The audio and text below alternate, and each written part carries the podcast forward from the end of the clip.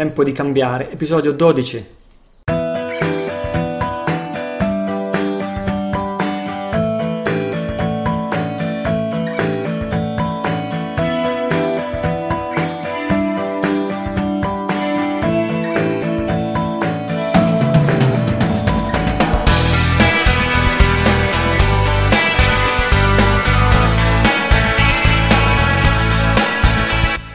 Sono Italo Cillo, questo è il mio podcast www.tempodicambiare.it all'indirizzo web dove trovi archiviati tutti gli episodi precedenti e anche futuri di questo podcast. Il mio consiglio è sempre quello di scaricare l'audio in formato MP3 sul tuo smartphone, sul tuo iPod e così via, sul tuo lettore. Così lo puoi ascoltare mentre fai altre cose, questo è sicuramente ideale, per esempio mentre passeggi all'aria aperta o ti sposti in auto o durante uno dei tanti tempi morti che di solito si creano nel corso della nostra giornata. La cosa più sconsigliata è ascoltarlo mentre fai altre cose, perché questo non ti aiuta a riflettere. Quindi mentre aggiorni il tuo profilo Facebook o mentre rispondi alle mail, no, questo francamente te lo sconsiglio, ma è solo per il tuo bene, sei naturalmente libero di fare come credi. Novità di questa settimana, da quando ci siamo sentiti l'ultima volta giovedì scorso? Ebbene sì, i greci hanno votato e hanno votato per i partiti che sono a favore della permanenza all'interno dell'euro. Di commenti non letti tanti, quello che mi sembra più azzeccato è quel commentatore che diceva la paura ha prevalso sulla rabbia. La rabbia era quella che faceva dire al diavolo l'euro e tutti gli eurocrati, e la paura invece è quella che faceva dire eh, se però usciamo dall'euro perdiamo tutto, rimaniamo in miseria almeno per alcuni anni. Paura e rabbia quindi sono, sono, entrambe emozioni distruttive, oltre che strettamente collegate, perché la rabbia sorge sempre dalla paura. Senza paura non c'è rabbia. Però ecco appunto, sono entrambe distruttive, ma fra le due la paura è sicuramente la più profonda ed è sicuramente la più profondamente distruttiva fra le due. E quindi eh, non a caso hanno reagito alla paura i greci piuttosto che alla rabbia. E, ehm, se fossero usciti dall'euro avrebbero avuto davanti a sé sacrifici, lacrime, sudore e sangue e su questo non ci piove, però con buone probabilità di risollevarsi nel giro di pochi anni, l'abbiamo già visto succedere l'Argentina e in mille altri casi. Essendo rimasti nella zona euro, invece, adesso hanno davanti a sé sacrifici, lacrime, sudore e sangue, infatti, anzi con l'aggravante che il crollo è soltanto rimandato di qualche tempo e questo dimostra cosa? Dimostra che l'essere umano preferisce rimandare i problemi, mettere la testa sotto la sabbia, preferisce la gratificazione immediata piuttosto che non rimboccarsi le maniche e lavorare alla risoluzione a lungo termine di un problema, soprattutto quando questo comporta qualche sacrificio. Che dire, auguri ai greci. Il problema è rimandato non solo per loro, il problema è rimandato per tutti noi. Sulle pagine animatissime del nostro blog, che anche stavolta ha ampiamente superato i 600 commenti, e questo dice tutto, la dice lunga, 600 commenti su una sola pagina la dice lunga sul, sul, sul, sul successo, come dire, sulle corde profonde che stiamo toccando uh, con questo podcast e col pubblico che stiamo raggiungendo. Nuova novità della settimana, sulle pagine del nostro blog è spuntata la proposta di un incontro estivo soprattutto per il piacere di conoscerci e di incontrarci, il popolo di tempo di cambiare. E nelle parole di Martino, che ha lanciato la proposta per primo, ha, ha, scritto per vedere cosa farne di tutte queste informazioni che stiamo digerendo attraverso il podcast.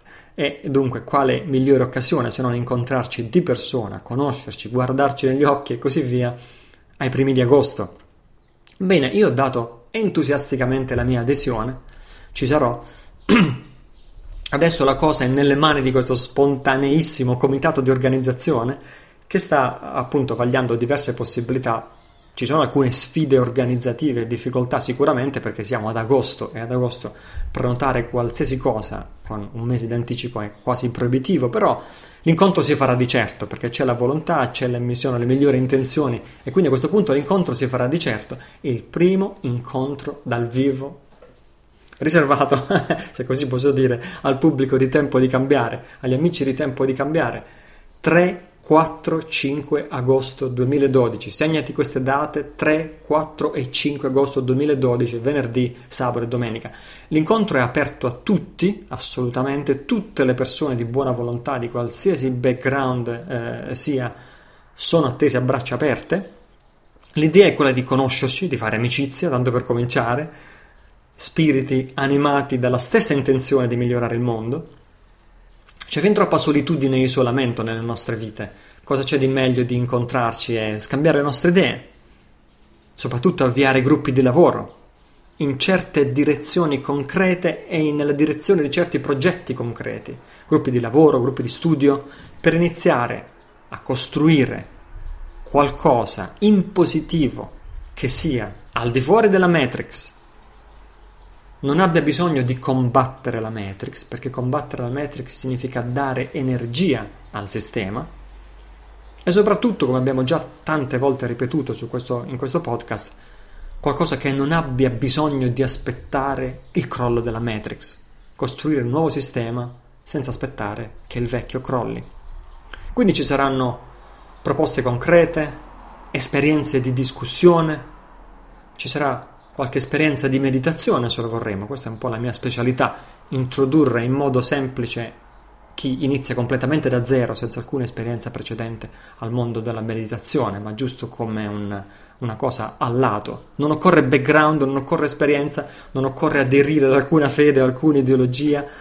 Uh, è un incontro aperto a tutti, aperto a tutte le persone di buon cuore che hanno l'intenzione positiva di migliorare il mondo in compagnia di altre persone simili a noi. Spero che tu metta da parte queste date sulla tua agenda, sul tuo, sul tuo calendario. Certamente ti darò aggiornamenti al prossimo episodio, la prossima settimana. E poi, dopodiché, cor- occorrerà iscriversi rapidamente per bloccare la struttura eh, che stiamo cercando. Una struttura sufficientemente capiente per accogliere un certo numero di persone, eh, che vediamo quale sarà Occorrerà iscriversi, dicevo, anche se fammi sottolineare, iscriversi non significa affatto che questa sarà un'iniziativa a, a fine di lucro. Eh, io non verrò pagato, le persone che stanno lavorando all'organizzazione non verranno pagati, nessuno verrà pagato. Per iscriversi intendo semplicemente prenotare quello che sarà che sia un albergo, che sia, un, che sia un, un, posto in mezzo alla natura o che sia un, luogo, un campeggio dove si possa piantare le tende, qualunque cosa sia, eh, ehm, eh, ci sarà qualcosa da pagare sicuramente, come sempre, per il vitto e per l'alloggio. Che dire, considerati gli argomenti che, di cui stiamo trattando in questo podcast, questo rischia di diventare rischia, fra virgolette, di diventare il primo e il più numeroso incontro mai fatto in Italia su questi argomenti e con queste premesse anche se il preavviso è così ristretto che siamo già alla ventina e passa di giugno e l'incontro è ai primissimi di agosto, quindi il preavviso è limitatissimo. Nonostante questo conto che sia in un certo senso un evento per tutti noi e quindi conto anche sulla tua presenza e spero nella tua presenza. Ancora un grazie a chi, a chi, a chi sta facendo funzionare il forum dietro le quinte con umiltà ha creduto nel progetto del forum fino dall'inizio, lo sta facendo vivere non solo usandolo e scrivendoci, ma anche animandolo e addirittura chi moderandolo. In particolare i miei ringraziamenti a Antonio e Sanni, i due moderatori volontari che stanno rivedendo tutta la struttura del forum in vista di una sua maggiore usabilità, semplicità e così via. Questo diventerà questo forum, tempo di cambiare.it slash forum potrà diventare uno strumento straordinariamente utile nel momento in cui in estate saremo costretti a pause più lunghe fra un episodio e l'altro e questo già ti posso dire che avverrà con certezza perché so già per certo che avrò alcune settimane in cui sarò completamente impossibilitato a mantenere l'appuntamento settimanale. Quindi dicevo se avremo pause più lunghe fra un episodio e l'altro pause estive più lunghe Sarebbe scomodissimo continuare a scrivere i nostri commenti su un'unica pagina, specialmente quando i commenti superano i 600, 700, 1000 e passa commenti, diventa poi pesantissima da caricare la pagina, oltre che scomodissimo leggere, seguire discussioni. Quindi se in quel momento ci sarà il forum, come ci sarà, con una sua struttura, user friendly, come si dice, con i suoi aiutanti che spiegano come fare, come migliorare le difficoltà, se ci sono i moderatori e così via, sarà tutto pronto per proseguire nel modo migliore la nostra discussione in un, in un luogo più appropriato. Ancora, grandi novità. Andrea, il protagonista della lettera di accettazione condizionata del debito nei confronti della propria banca, ha messo incredibilmente e generosamente a disposizione di tutti gli ascoltatori di tempo di cambiare la lettera che ha scritto la banca e che ha fatto improvvisamente cambiare idea, cambiare atteggiamento e diventare docili dall'oggi al domani i funzionari della sua banca. Questa lettera è stata aggiunta alle risorse ed è, e la puoi scaricare liberamente. Grazie ad Andrea, non ci aspettavamo tanto, non era eh, certo, non era dovuto da parte tua, lo considero un grande eh, gesto. Eh, Andrea, quindi grazie, veramente grazie, grazie a nome di tutto il pubblico di Tempo di Cambiare. Qui la leggo rapidamente, ovviamente ci sono, la potrai scaricare, è fra le risorse, ma poi è ci sono anneriti riferimenti per, mm, a tutela della privacy. La banca comunque, dice Andrea, è giusto che si sappia qual è, perché questi sono istituti pubblici che non hanno bisogno di... è la Banco San Geminiano e San Prospero. Banca Popolare, Società Cooperativa, Banco San Geminiano e San Prospero, Area Affari, Modena Sud, eccetera, eccetera.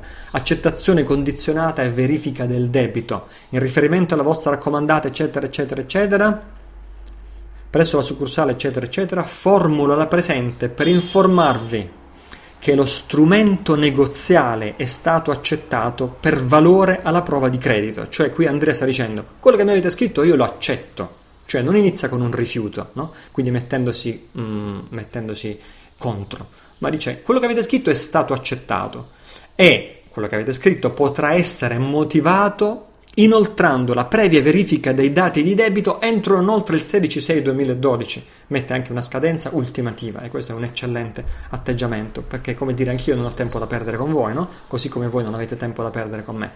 In particolare chiedo di avere copia contratto originario del conto corrente, contratto originario di apertura del credito, contratto originario di mutuo chirografario, numero, eccetera, eccetera, contratti e convenzioni successive tutti gli estratti trimestrali da giugno 2010 a marzo 2012, che diceva Andrea non era riuscito ad avere, tutta la documentazione attestante il calcolo degli interessi, il calcolo delle spese e il totale delle competenze addebitate sul conto corrente numero, eccetera, eccetera, eccetera. Allo stato attuale, nonostante le ripetute segnalazioni al personale interno, la succursale di puntini puntini, a partire da ottobre 2011 non siamo in grado di effettuare suddetta verifica dei dati di debito a causa di carenze documentarie. Ottimo, quindi questa è la condivisione. Come vedi questa, questa lettera è fin, troppo, è fin troppo tenera nei riguardi della banca rispetto a quella che abbiamo pubblicato e a cui si ispira, cioè la lettera che ha fatto cancellare un debito di 74 mila dollari australiani ed è nell'episodio numero 9 è, un, è, una revisione di questa molto più tenera nei confronti della banca. Quello diceva dimostratevi che nel fare, dimostratemi innanzitutto che nel fare questo prestito avete subito una perdita, no? Lì intendeva dire io so benissimo che voi il denaro l'avete creato dal nulla e quindi cosa, cosa pretendete adesso? Poi numero due dimostratevi che avete, dimostratemi che eh, eh, esiste denaro di valore in grado di eh, di ripagare questo debito, eccetera. Insomma, una serie di condizioni veramente molto, molto, molto pesanti. Eppure, senza arriva- essere arrivato a tanto, Andrea, con una lettera garbatissima, ha ricevuto una preoccupatissima lettera dal, dal, da parte del funzionario di banca che ha detto uh, uh, uh, che succede, non potrebbe venire qui a discuterne con noi e così via. No? Quindi ehm, Interessante, grazie Andrea per aver condiviso e sicuramente auspico sulle pagine di questo podcast e in seguito sul forum eh, e così via un maggiore coordinamento di coloro che lavorano in questa direzione e che sono, ripeto, sotto l'aggressione del sistema e hanno qualcosa da mettere al riparo o da salvare rispetto a queste aggressioni. Parliamo di banche, parliamo di Equitalia, parliamo di tasse e così via. Um, che dire, infine, sempre siamo in tema di... Che dire, non ho mai letto né ringraziato quelli che, i numerosissimi ascoltatori che mi, mi, scrivono soprattutto per ringraziarmi, per dire grazie. Diciamo che soprattutto per pudore personale fino ad ora non ho mai letto eh, i grazie, grazie, grazie. Forse questa è un'ingiustizia, eh, o anche perché spesso mi, mi concentro sulle lettere, eh, sui commenti più critici, più aggressivi che ricevo, sia per far vedere che non li ignoro e non ho paura di rispondere, anzi sono sempre amante di un buon dibattito. Finora normalmente nelle lettere, nelle risposte agli ascoltatori, preferisco rispondere sempre a quelle più, alle più polemiche. E quindi nel far questo non ho, non ho, mai ringraziato abbastanza quelli che mi scrivono lettere positive di ringraziamento che sono la stragrande maggioranza.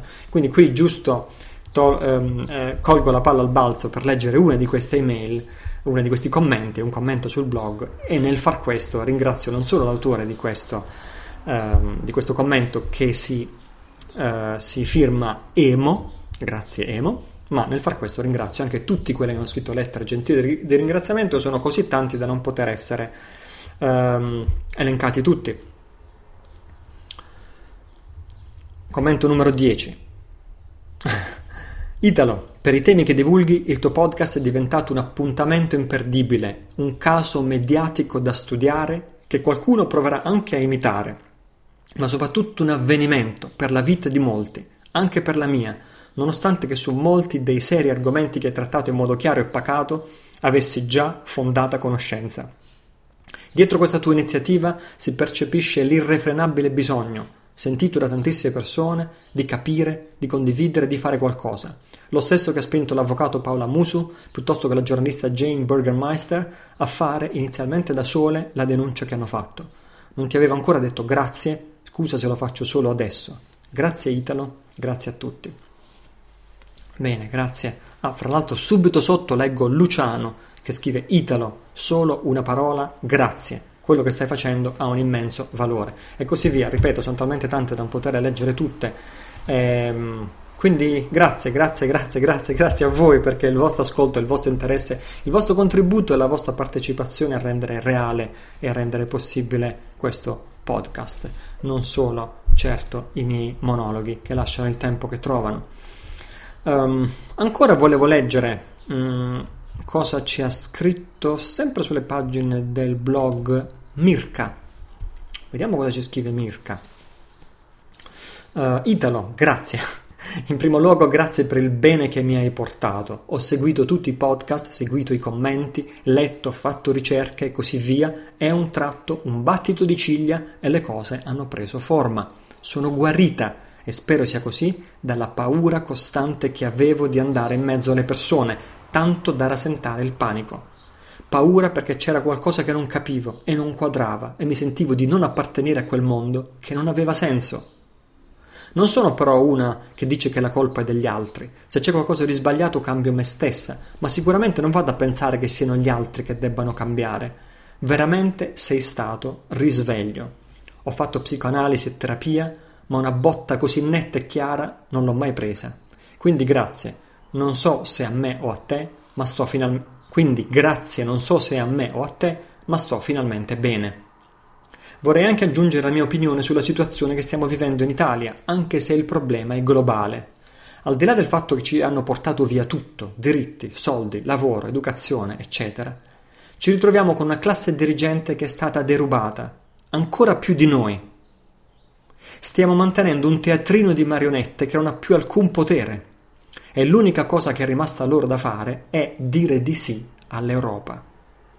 Abbiamo un primo ministro non eletto, ma sostenuto dall'Europa e quindi va bene. Continuano a fare leggi incostituzionali, a ritoccare la Costituzione stessa e i vari codici per adattarli meglio al loro agire. Sono praticamente dei fuorilegge. Hanno gettato le basi dell'anarchia. Quindi la domanda che nasce, perché noi dobbiamo rimanere dentro la legge quando una legge di fatto non c'è più? Sono assolutamente d'accordo con te e tutti che non si può soverchiare il sistema con mezzi violenti e anticostituzionali, ovvero che non mi devo comportare da scemo se uno è scemo, ma non mi va neanche bene che mi dicano fai quello che ti dico e non quello che faccio. Non hanno più alcun diritto di rimanere dove sono, come non hanno ragione di rimanere dove sono perché non stanno facendo assolutamente niente in una qualsiasi azienda ti licenziano se non c'è niente da fare per te. Penso che la stessa cosa vada applicata a loro e dal momento che per fortuna la Costituzione ancora dice che il popolo è sovrano, dovremmo chiedere all'unanimità le loro dimissioni. Il mezzo più ovvio che mi viene in mente è la raccolta di firme, ma così tanta carta inchiostro sono stati sprecati con le firme e riscontrato che non servono a niente. Ci sono suggerimenti? Facciamo l'incontro di agosto nella bella zona di Arezzo, mi sembra più centrale e quindi più comoda. Bene. Grazie Mirka, grazie del, per il tuo contributo a nome di tutti, sono felicissimo di sentire il tuo miglioramento di salute e della tua sanità mentale recuperata, forse anche per il fatto di esserti sentita finalmente compagn- in compagnia e non estranea in un mondo estraneo.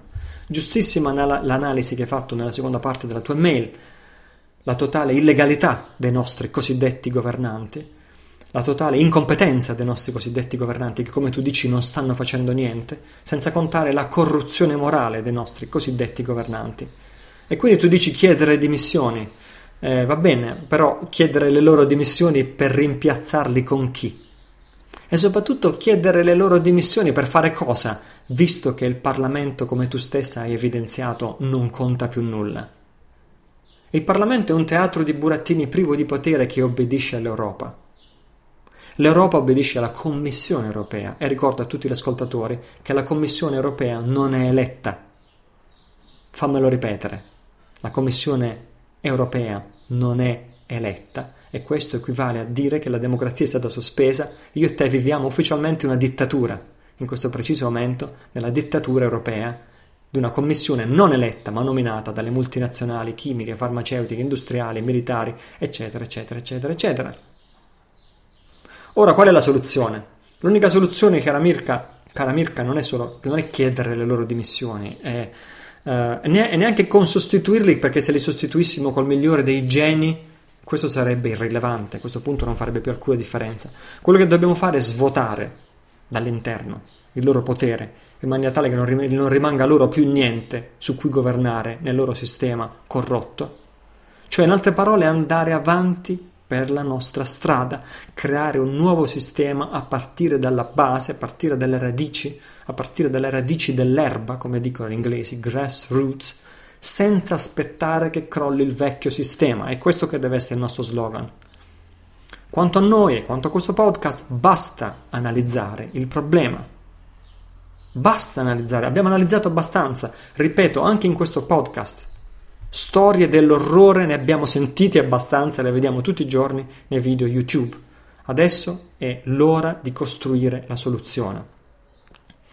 Storie dell'orrore magari continuerò a inserirle io stesso in questo podcast, ma a piccolissime dosi omeopatiche, perché hanno una loro funzione utile, servono a educare chi si affaccia per la prima volta a sentire questi podcast, ci sente e pensa, oh ma questi che problemi hanno?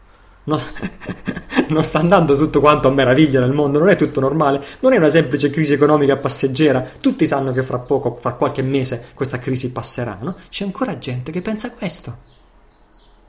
C'è ancora gente che non si è accorta che i cieli non sono più azzurri. C'è ancora gente che non si è accorta che quando gli indichi le scie chimiche non ti credono, non credono a quello che dici. Quindi, eh, per il beneficio di queste persone, e siccome fra queste, di queste persone risvegliate ce ne sono tantissime fra gli ascoltatori di questo podcast, allora è ormai scientificamente dimostrato che un po' di storie dell'orrore aiutano, aiutano a risvegliare le coscienze, ma a piccole dosi il focus di questo podcast sempre più vuole essere sulla soluzione e non sul problema. Fra 15 secondi l'oligarchia transnazionale corrotta che governa il mondo in segreto. Che ruolo sta svolgendo? Una nuova interpretazione dello stato di cose presente.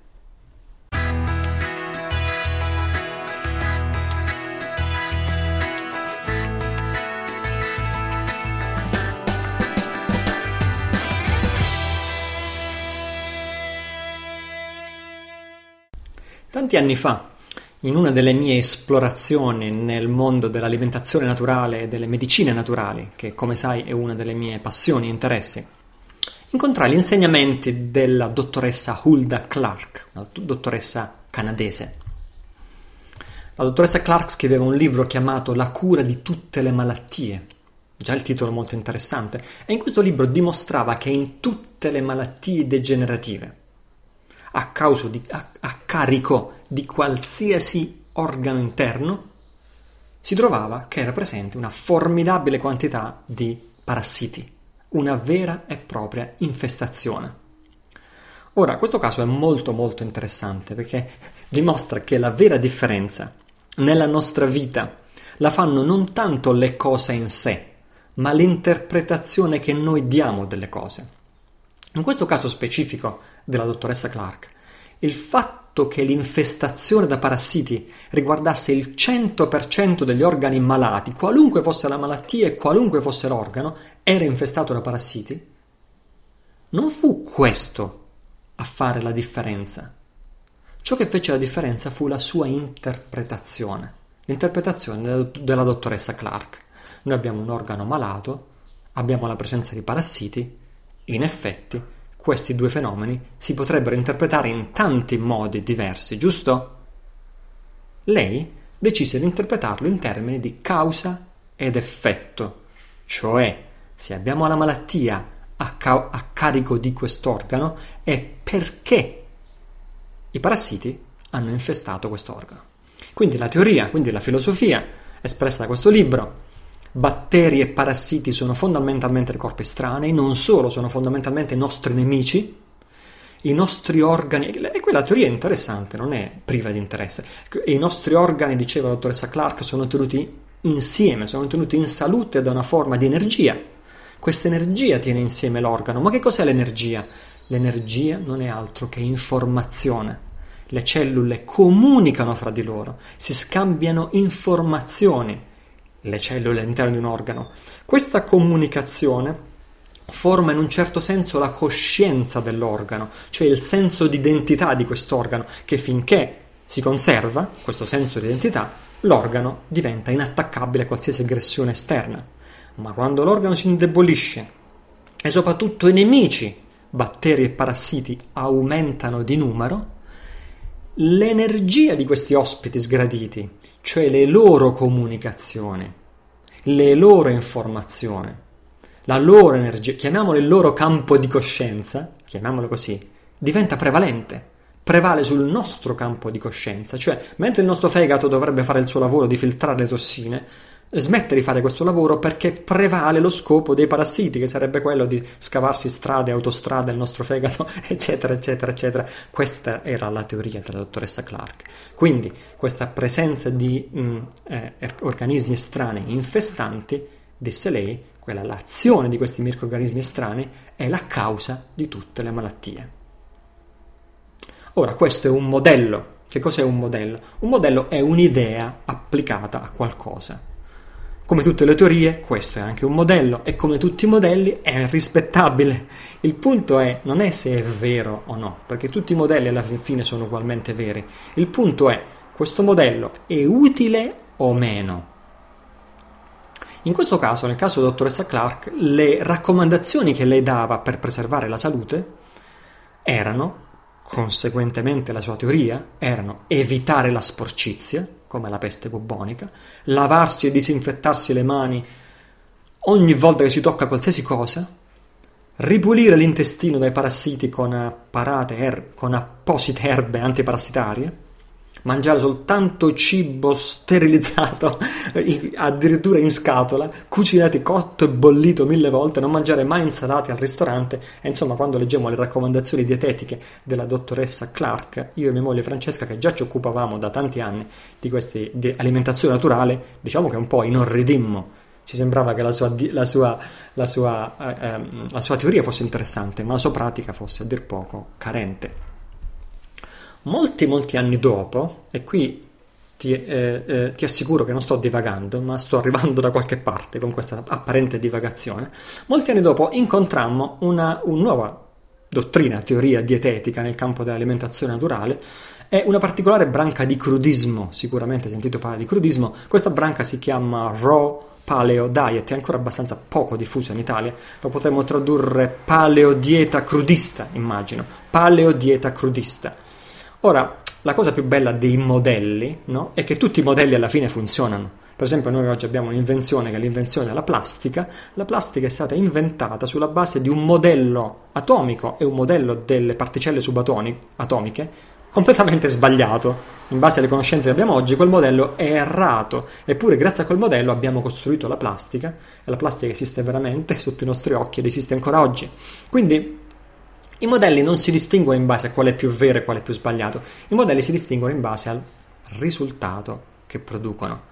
E quanto a risultati, stupefacentemente due teorie così diverse pro- sembravano produrre entrambi risultati, cioè le terapie della Clark funzionavano, I suoi pazienti veramente guarivano.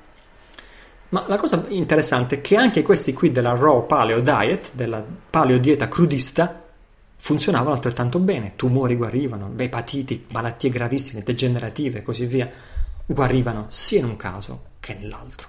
Allora, qual è il nucleo di questa paleo dieta crudista? È mangiare un'altissima quantità di proteine animali rigorosamente crude, carne cruda, uova crude, derivati del latte crudi, rigorosamente non pastorizzati, eccetera, eccetera, eccetera. Ora, se parliamo di carne cruda, lasciamo da parte un attimo la questione etica. Non è di questo che sto parlando, so che molti di voi sono vegetariani per scelta etica e questo lo rispetto al mille per mille. Facciamo finta che non esiste questa questione parliamo solo della salute per questo, momento, per questo, per questo momento.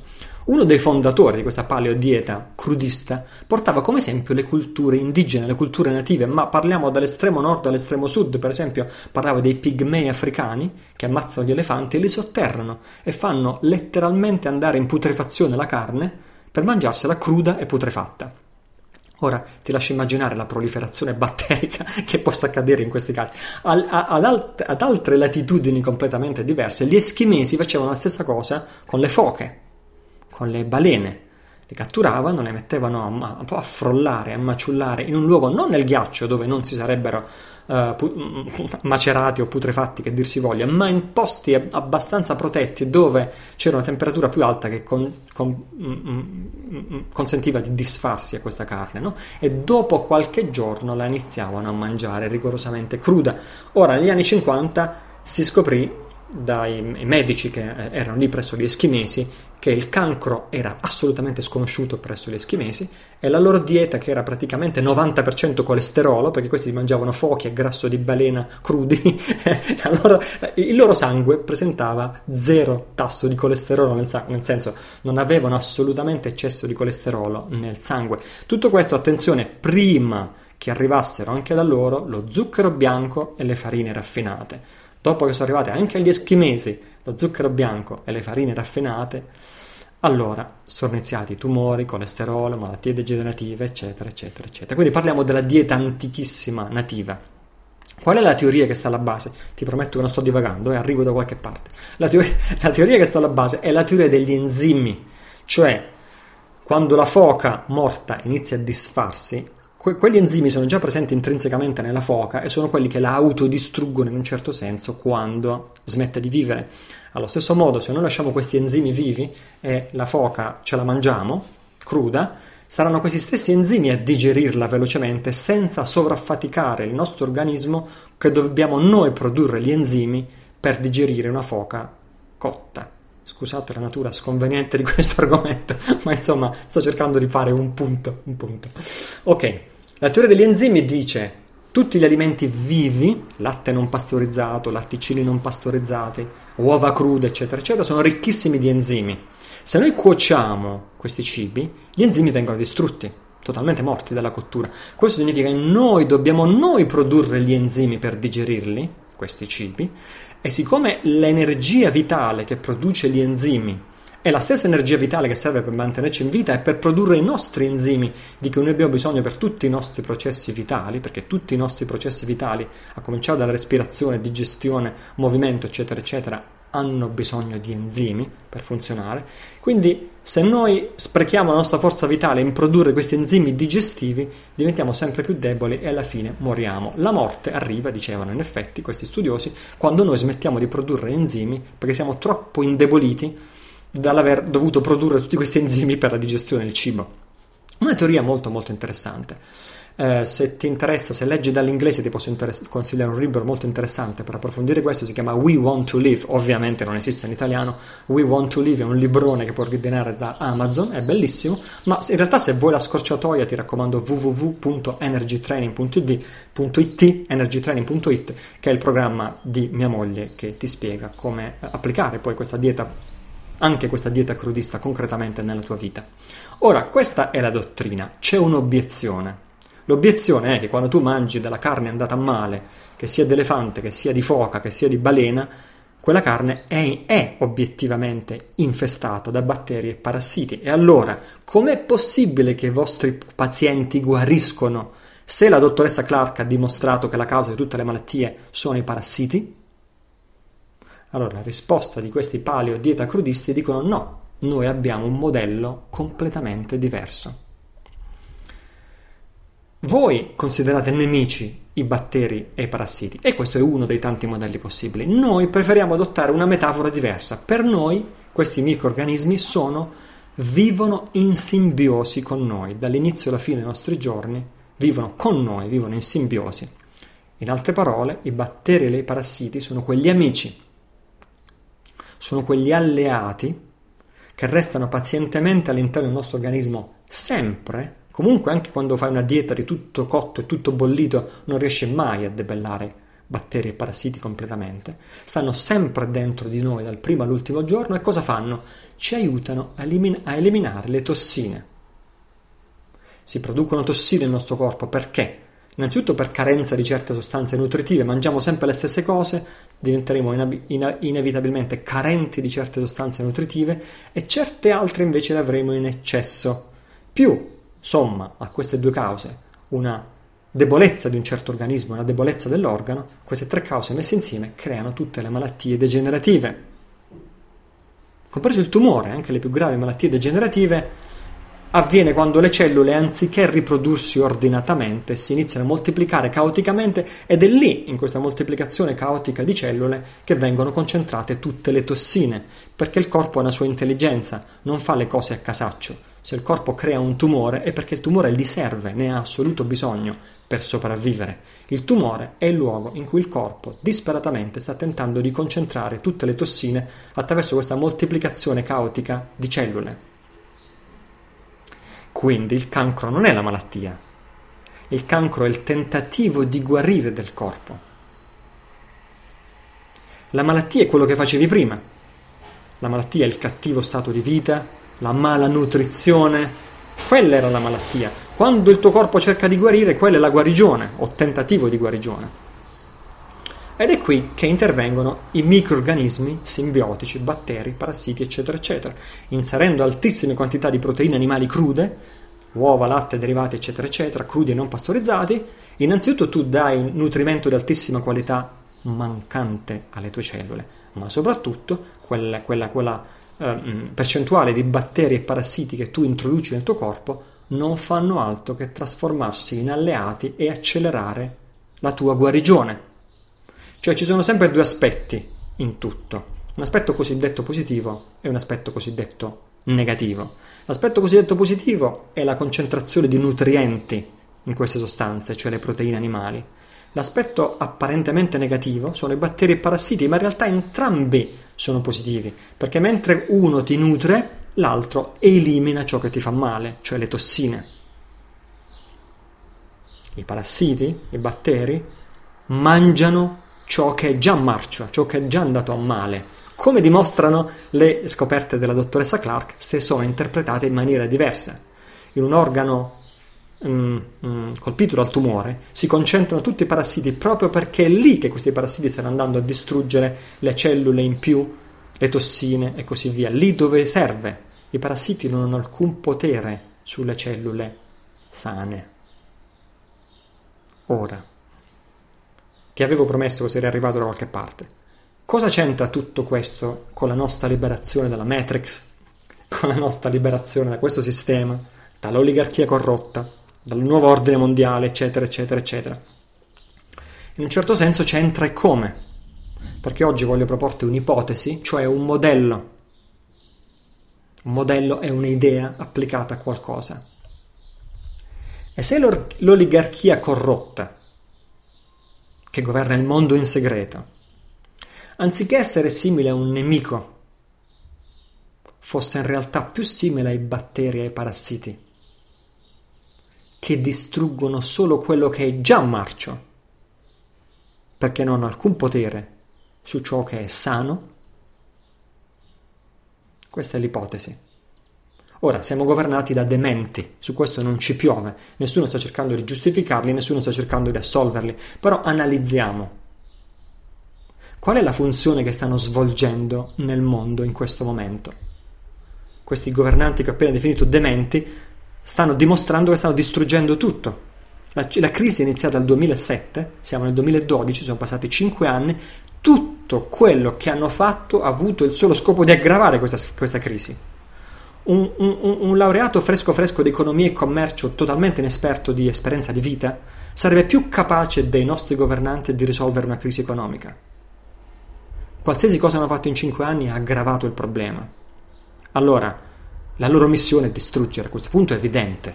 Se avessero voluto porre un rimedio a questa situazione, anche per sbaglio alla fine ci sarebbero arrivati.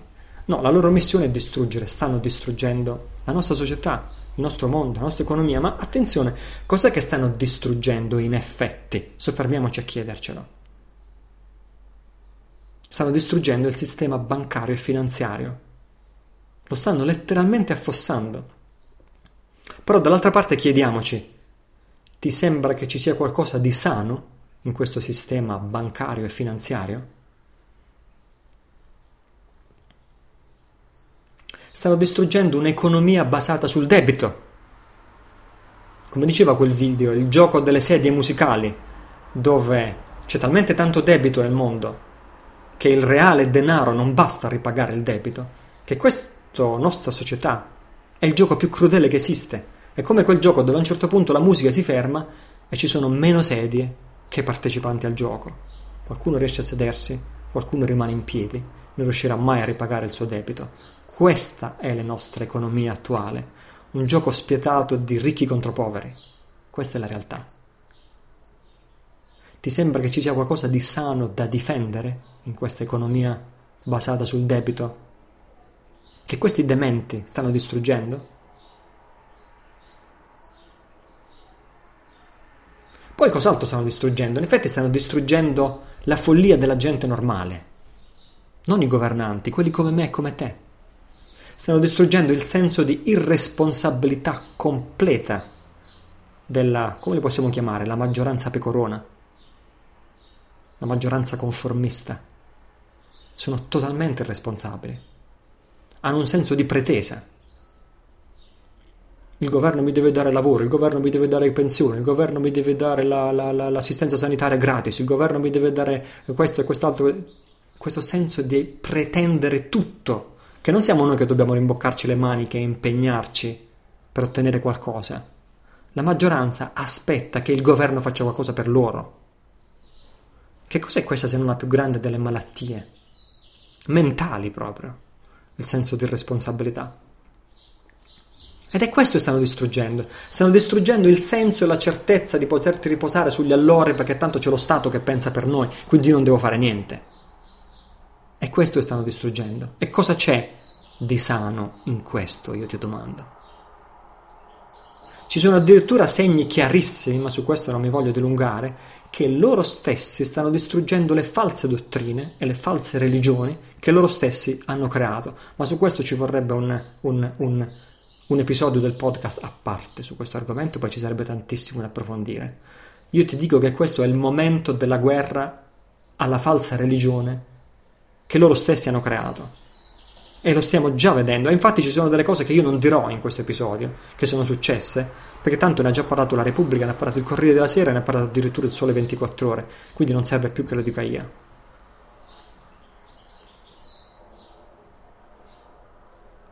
Così stanno distruggendo, alla fine, distruggendo il tessuto sociale distruggo il nostro egoismo in cui ognuno di noi si isola in una torre di cristallo, come si dice, in realtà una torre d'avorio, dove ognuno pensa ai fattacci propri. E se il vicino di casa muore, noi neanche ci andiamo, o, o cade per terra o sviene, noi neanche lo andiamo ad assistere. Questo è il livello di egoismo e di inconsapevolezza in cui noi viviamo. Ne ho già parlato altre volte in questo podcast. Parlo di quelli che salgono sul treno fiondandosi a sedersi e pensare solo al proprio bagaglio quando accanto a loro c'hanno la vecchina che non riesce a salire sul treno e non riesce a trasportare il proprio bagaglio. Questo è l'egoismo e l'inconsapevolezza che stanno affossando i parassiti, perché fra un po' le cose tal- andranno talmente male che saremo costretti ad aiutarci gli uni con gli altri. Cosa c'è da salvare in tutto questo che ho nominato fino adesso? Non c'è niente da salvare. Allora, se questa ipotesi che io sto facendo, facciamo un'ipotesi, sospendiamo un giudizio per un attimo e accettiamo provvisoriamente questa premessa. Se accettiamo questa ipotesi, a questo punto resta solo da capire la malafede. Perché la malafede? Perché sembra che pochi stanno diventando ricchissimi? Qual è lo scopo di tutto questo, del distruggere la nostra economia? Sono molti hanno fatto notare le privatizzazioni. L'economia viene distrutta, arrivano pochissimi e si comprano tutto, tutte le aziende, tutte le proprietà, tutti i beni immobiliari, il demanio dello Stato, l'oro, l'argento, i metalli preziosi, tutte le ricchezze di uno Stato ex sovrano. Le utilities, l'acqua, la luce, il gas, l'olio, il petrolio, eccetera, eccetera, eccetera, eccetera. Pochissimi diventano ricchissimi e tantissimi stanno diventando poverissimi. Perché questo? Beh, a, parte che a questa domanda potremmo anche tranquillamente non rispondere, potremmo anche metterla da parte, perché conoscere le motivazioni profonde, fra virgolette, dei batteri e parassiti simbiotici non ci interessa, non cambia la realtà di fatto. I batteri e parassiti possono anche essere interessati a se stessi, e sicuramente lo sono, sono interessati solo a se stessi, però ciò non cambia la realtà di fatto. La realtà di fatto è che eh, digeriscono le nostre tossine, distruggono le nostre tossine quindi non cambia la loro motivazione soggettiva. Però a parte questo, ecco, di spiegazioni per questa malafede ce ne sarebbero a iosa. Tanto per cominciare, loro, i potenti, potrebbero dire, giustamente, visto che siete così stupidi da credere in questa Matrix, a questo punto ve lo siete meritato. Potrebbero anche pensare questo, no? Beh, in effetti non è un'ipotesi, questo lo dice Barnard, Paolo Barnard, lo cita proprio nel video che ho consigliato la scorsa settimana cita i due economisti francesi che parlano fra loro e uno dice all'altro se il popolo europeo è così stupido da credere che l'euro è stato fatto per il loro beneficio, e allora se lo meritano proprio. Credo che questa frase dica tutto e descriva la realtà. Poi uno potrebbe dire che ci sono diversi livelli di elite, ci sono i livelli più esoterici più elevati, o addirittura l'ipotesi di hidden hands, eccetera, eccetera, eccetera, che questi livelli più elevati si servono di portaborse che sono motivati solo dal potere, dall'ambizione, dalla ricchezza, anche questa può essere un'interpretazione, però le interpretazioni lasciano il tempo che trovano. Il processo alle intenzioni non cambia i dati di fatto. Questo spiegherebbe tutto quello che stiamo vedendo. I parassiti distruggono quello che comunque non vale la pena preservare. Fra l'altro potrei anche integrare, potrei anche allargare questo discorso a fenomeni come quello di Grillo. Beppe Grillo, in questa settimana sul nostro blog eh, è stato postato un articolo di denuncia violentissimo, diciamo così, di terze persone, è stato riportato sul nostro blog contro Grillo e contro le persone che gli stanno dietro, che lo finanziano, eccetera, eccetera, eccetera, eccetera. Però questo non cambia i dati di fatto. Sono stato il primo, ovviamente, a denunciare queste cose nella scorso episodio, però in effetti, se ci soffermiamo a pensare e facciamo un respiro profondo, Grillo non ha mai proposto di distruggere ciò che è buono, anche perché in questo sistema di buono non ci sta proprio niente. Grillo sta distruggendo solo ciò che è marcio. E quindi oggi ti propongo un'altra chiave di lettura.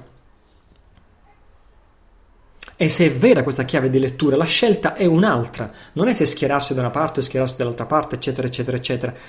La scelta a questo punto diventa, come si dice, lasciare a Cesare quel che è di Cesare lasciare alla Matrix ciò che è della Matrix. In altre parole, smettere di concentrarci sul problema. Tornando alla metafora di prima della salute, smettere di concentrarci sulla malattia. Questo è quello che fanno le multinazionali chimico-farmaceutiche. Ti vogliono lavare il cervello e costringerti a, a, pensare alla malattia, così ti possono vendere loro le medicine e tenerti perpetuamente in uno stato di malato che è un altro dei loro modi di imprigionarci nella Matrix ed è un altro dei modi in cui noi dichiariamo la nostra incompetenza andando dal medico e assumendo i medicinali tossici che ci propinano. Il benessere non si conquista prendendo medicine contro la malattia. Il benessere si conquista concentrandosi sulla salute, sullo stile di vita, sull'alimentazione naturale, liberarsi dai modi di pensare ripetitivi, dalle emozioni negative, eccetera, eccetera, eccetera. Così allo stesso modo, applicato agli argomenti del nostro podcast, possiamo continuare a concentrarci ossessivamente sul problema, oppure possiamo decidere per una volta di concentrarci sulla soluzione. Cioè, quello che vado ripetendo dall'inizio, vivere seguendo un nuovo sistema senza neppure aspettare che cada il vecchio. In questo modo, forse, se abbiamo la visione aperta e siamo lungimiranti, forse si potrà svelare un'armonia più grande in tutto quello che sta succedendo, come molti dicono, in fondo niente accade per caso, un'armonia più grande dove noi che creiamo il nuovo all'interno del vecchio siamo come il nutrimento, il nutrimento della salute, nella metafora della paleodieta crudista, no? Noi siamo le nuove sostanze nutritive ultra concentrate e ultra nutrienti. Loro, quelli che distruggono il vecchio, che comunque non vale la pena di essere preservato, sono come i batteri e i parassiti che distruggono ciò che è marcio e alla fin fine, involontariamente insieme, avremo costruito qualcosa di migliore rispetto a quello che c'è adesso. Mi rendo conto che questo significa stirare al massimo la nostra flessibilità mentale, pensare in questo modo, ma io conosco i miei ascoltatori, gli ascoltatori di questo podcast, conosco te. Sono certo che non ti tirerai indietro quando si tratta di riflettere più a fondo su queste cose e di pensare con la propria testa. Continuiamo il discorso fra 15 secondi.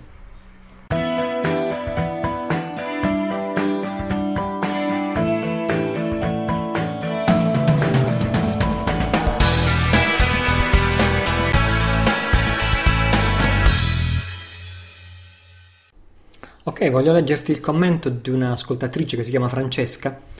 E Francesca qui si riferisce con questo commento al, a ciò che dicevo nello scorso episodio, quando parlavo della metafora degli arconti la metafora della Matrix, perché se non si è ancora capito, queste per me sono tutte metafore. E, ehm, parlavo della Matrix e dicevo ci possono essere due strade, una strada lunga alla liberazione dalla Matrix, cioè combatterla, una strada molto molto molto lunga. L'altra strada è quella di riconoscere che è illusoria, non è reale, noi non apparteniamo alla Matrix e la Matrix non appartiene a noi e in questo caso la nostra liberazione può essere istantanea come uno schioccare di dita. Dicevo nello scorso episodio. Allora Francesca si ricollega direttamente a questo, scrive questo intelligente commento. Grazie Italo o chi attraverso di te ci sta portando. Il corpo oggi ha avuto una scossa quando hai parlato dello schiocco di dita. Il corpo riconosce la verità. E poi hai ripreso a parlare delle tue ricerche e a raccontare una nuova storia. Eh, quando hai ripreso a narrare delle tue ricerche e raccontare una nuova storia, è venuta la domanda: ma perché Italo vuole di nuovo tornare nell'illusione? Mille grazie ancora Italo, un abbraccio a Francesca. Francesca, grazie a te per l'intelligente domanda. Uh, Francesca dice giustamente: Ma se abbiamo appena smascherato la Matrix, perché ricominciamo a parlare della dualità e dell'illusione? Quello che scrivi è molto acuto ed è molto vero, Francesca, ti ringrazio a nome di tutti.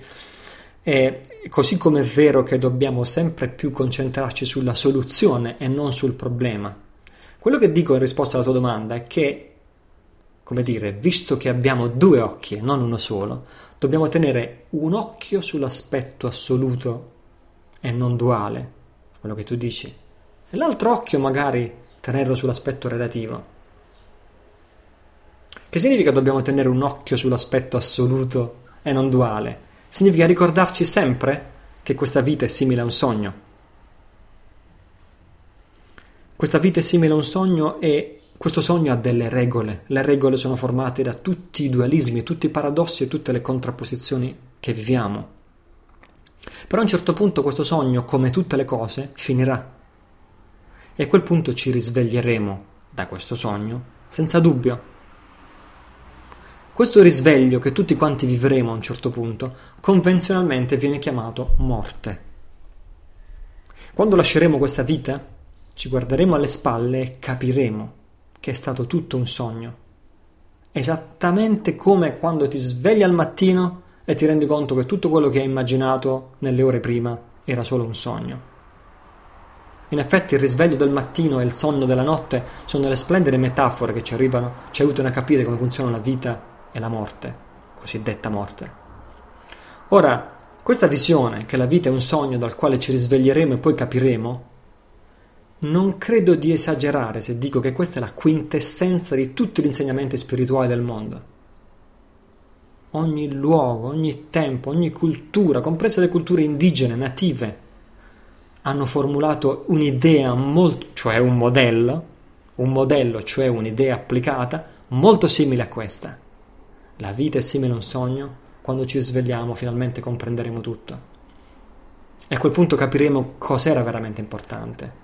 Coltivare il buon cuore, coltivare la saggezza, coltivare l'altruismo, coltivare la virtù, eccetera. Ora questa verità, che la vita è simile a un sogno, è una verità profondamente iscritta nell'inconscio, forse nei geni del genere umano. Perfino se tu sei ateo e sei materialista, non puoi più credere, oggi, nel 2012, che al momento della morte quello che accade è che la coscienza si spegne come la televisione, schiaccio il bottone del telecomando, il, lo schermo diventa nero. Non puoi credere, se sei ateo o materialista, che dopo la morte sperimenteremo il nulla, perché il nulla non esiste. Non c'è nessuno al mondo che abbia ancora mai sperimentato il nulla. Quando guardiamo nell'infinitamente grande, nell'universo, più aumenta i nostri mezzi tecnologici e telescopi e così via per guardare lontano e più scopriamo nuovi mondi, nuovi universi, nuovi pianeti, nuove galassie. Quando guardiamo nell'infinitamente piccolo, più diventano potenti i nostri strumenti, più scopriamo nuove cose. Quando costruiamo in laboratorio il vuoto pneumatico, scopriamo il vuoto di aria completo, scopriamo che dentro questo vuoto iniziano, iniziano a sorgere delle particelle apparentemente dal nulla Nessuno è mai riuscito, neanche in esperimenti scientifici di laboratorio estremi, a riprodurre il nulla. Da una parte. Dall'altra parte ci sono ormai migliaia di libri, basta che ti vai a fare una passeggiata in qualsiasi libreria o su Amazon. Uh, migliaia di libri che parlano di esperienze perimortali, persone morte clinicamente e poi in qualche modo rianimate o che in qualche modo hanno ripreso a vivere, potrai leggere migliaia di libri, centinaia di migliaia di esperienze che raccontano tutta la stessa cosa, cioè la principale delle quali è che dopo la morte c'è un'esperienza. La morte non la, la coscienza o consapevolezza o mente che dir si voglia non cessa al momento della morte, perché l'esperienza prosegue quindi questo è quello che noi non dobbiamo dimenticare mai, l'aspetto assoluto della nostra vita, l'aspetto non duale, l'aspetto che tutto questo è un'illusione, tutto questo è simile a un sogno, tutto questo è una matrix. È questo che intendevo prevalentemente quando parlavo di eh, illusione nello scorso episodio. E noi dobbiamo sempre tenere un occhio su questo aspetto assoluto perché ci aiuta a essere consapevoli di quello che sta accadendo però siccome abbiamo due occhi, l'altro occhio dobbiamo tenerlo sull'aspetto relativo, sull'aspetto duale, sull'apparenza, sui contenuti del sogno. In fondo ci tocca, dobbiamo farlo per forza, perché è qui che siamo nati.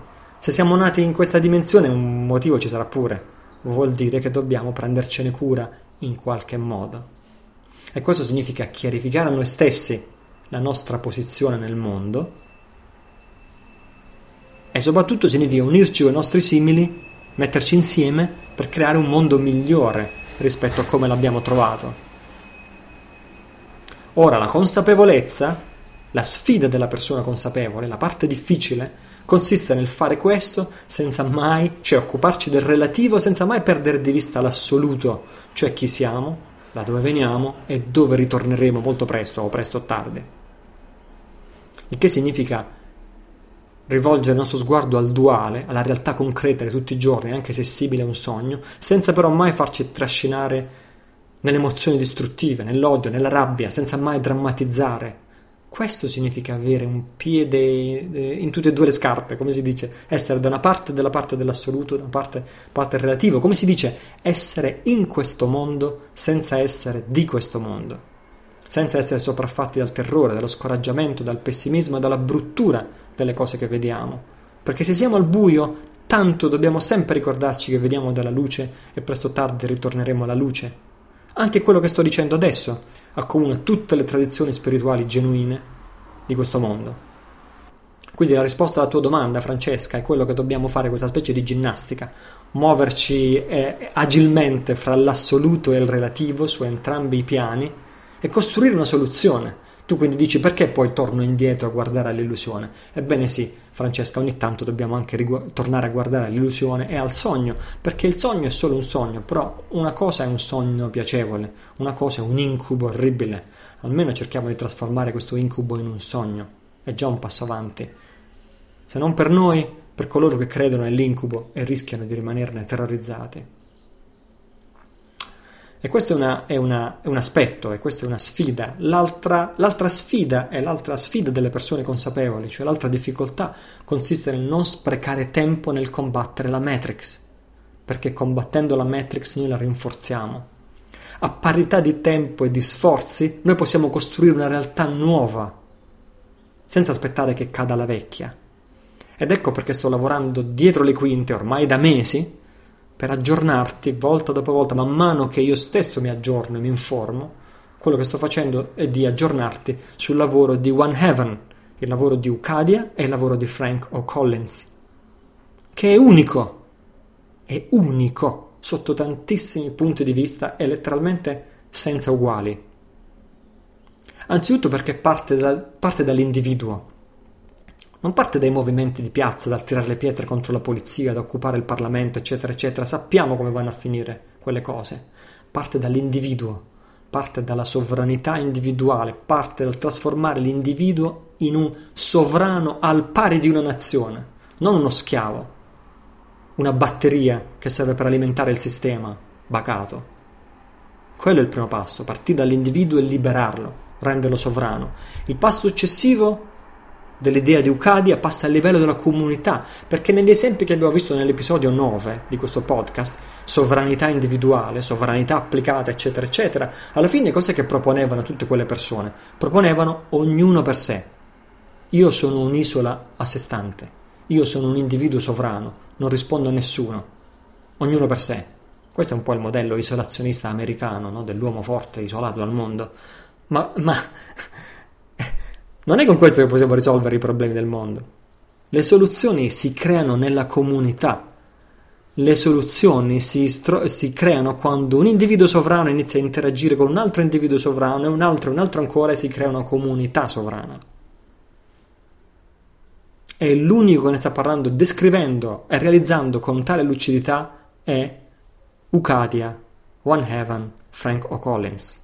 Poi, e poi non si è fermato qui, ha affrontato di petto il problema più importante di tutti, che è il problema del diritto. Il diritto, cos'è la legge?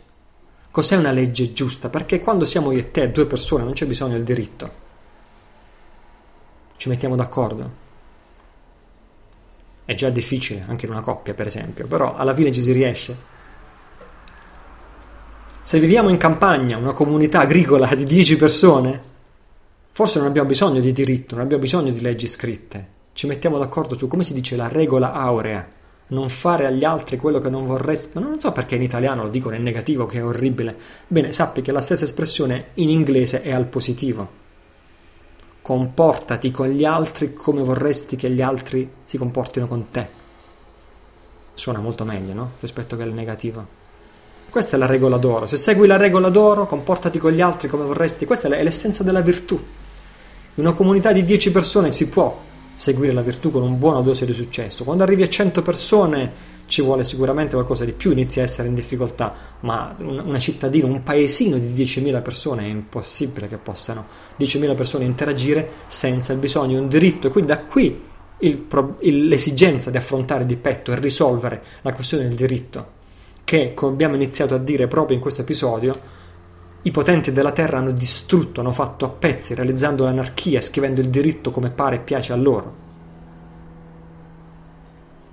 Questa assenza di un diritto è anche il motivo per cui tutte le rivoluzioni o sono fallite o hanno peggiorato la situazione precedente. Allora Ucadia e Franco Collins hanno scandagliato tutta la storia del diritto di tutti i tempi e di tutti i luoghi, oltre decine di migliaia di documenti di legge, a iniziare dai codici sumeri, e ne hanno estratto l'essenza del diritto, per poi riformularla. L'essenza del diritto, cioè la giustizia. Qual è l'essenza del diritto? È che tutti gli uomini sono sottoposti alla stessa legge. Questa è la traduzione della regola d'oro tradotta in termini della legge. Tutti gli uomini sono sottoposti alla stessa legge e non che i potenti si scrivono le loro leggi a loro comodo, come sta succedendo adesso sotto i nostri occhi col Trattato di Lisbona, con il MES e con la dittatura europea. Quello che dobbiamo ripristinare è che tutti gli uomini sono sottoposti alla stessa legge, non gli uomini di serie A e gli uomini di serie B. E il secondo presupposto è che tutti gli uomini sono uguali di fronte a quella stessa legge. Quindi nell'affrontare questo e non scrivere 33 codici, 33 canoni di diritto, non uno o due, 33, in Ucadia, si è, e questo è stato un lavoro di 25 anni, si è deciso di cominciare dalla fine. Anziché cominciare dall'inizio, cominciamo dalla fine. Prima per 25 anni sono stati stesi questi, questi canoni di diritto che permettono a una società piccola di 10 persone, poi 100, 1000, 10.000, 100.000 milioni e tutto il mondo a, a scalare, no? Quali sono quelle leggi che consentono alle persone di vivere bene e di siano sostenibili in termini di non solo sfruttamento dell'uomo sull'uomo, ma in termini di sfruttamento delle risorse di questo pianeta? Quindi prima è stato fatto questo per 25 lunghissimi, pazientissimi anni e soltanto adesso si sta iniziando a tradurre questo in azione, proprio adesso, mentre io e te parliamo, o mentre io parlo e tu ascolti. Quindi in Ucadia si comincia dalla fine ed è proprio la fine che garantisce il buon esito di qualsiasi azione che noi andremo poi a intraprendere, perché ha delle basi solide. Poi non si è fermata neanche qui. La visione di Ucadia ha affrontato e ha risolto il problema economico e monetario. E adesso ti parlerò un attimo anche di questo perché è centrale, è importantissimo. E poi è unico la visione di Ucadia perché ha creato una cornice di riferimento sotto la quale tutti si possono riunire, tutti si possono riconoscere. È un trattato minimo di coesistenza pacifica fra tutti gli uomini del mondo, che è il trattato di un solo cielo. Gli atei si possono riconoscere sotto il trattato di un solo cielo. I materialisti si possono riconoscere sotto il trattato di un solo cielo. Le persone con mm, interessi e motivazioni spirituali si possono riconoscere. Gli aderenti di qualsiasi tradizione religiosa, perché Ucadia non è una religione. Ogni religione rimane intatta sotto Ucadia. Gli aderenti di qualsiasi tradizione si possono riconoscere nel trattato di un solo cielo, incluso pagani, esoteristi, occultisti, chi più ne ha più ne metta. C'è posto per tutti nel trattato di un solo cielo la, il cui concetto fondamentale è basta guerra nel cielo. Fin tanto che c'è guerra nel cielo, Yahweh contro Allah, Allah contro Yahweh, demoni contro angeli, angeli contro demoni e così via, paradiso contro inferno, e chi deve decidere chi va in paradiso e chi va in inferno? Fin tanto che ci sarà la guerra nel cielo, ci sarà sempre la guerra anche in terra. È un concetto piuttosto facile da capire, un bambino lo può capire. Fin tanto che ci sarà la guerra nel cielo, ci sarà anche la guerra sulla terra. Il trattato di un solo cielo è stipulare la pace nel cielo e la pace sulla terra. Di quante altre guerre mondiali abbiamo bisogno per arrivare a un trattato di questo tipo? E poi la cosa più importante che rende unica Ucadia ai miei occhi rispetto a qualsiasi altro sistema, processo, programma o movimento di sovranità individuale e collettiva è per l'appunto che fornisce un modello completo, che è un processo completo di ricostruzione della società umana partendo dalle basi. Non spreca tempo a entrare in guerra col vecchio sistema, non si limita a finte soluzioni o a finte rivoluzioni. Abbiamo visto l'individuo sovrano che viene dall'America. In Italia abbiamo un caso che è il Principato di Filettino.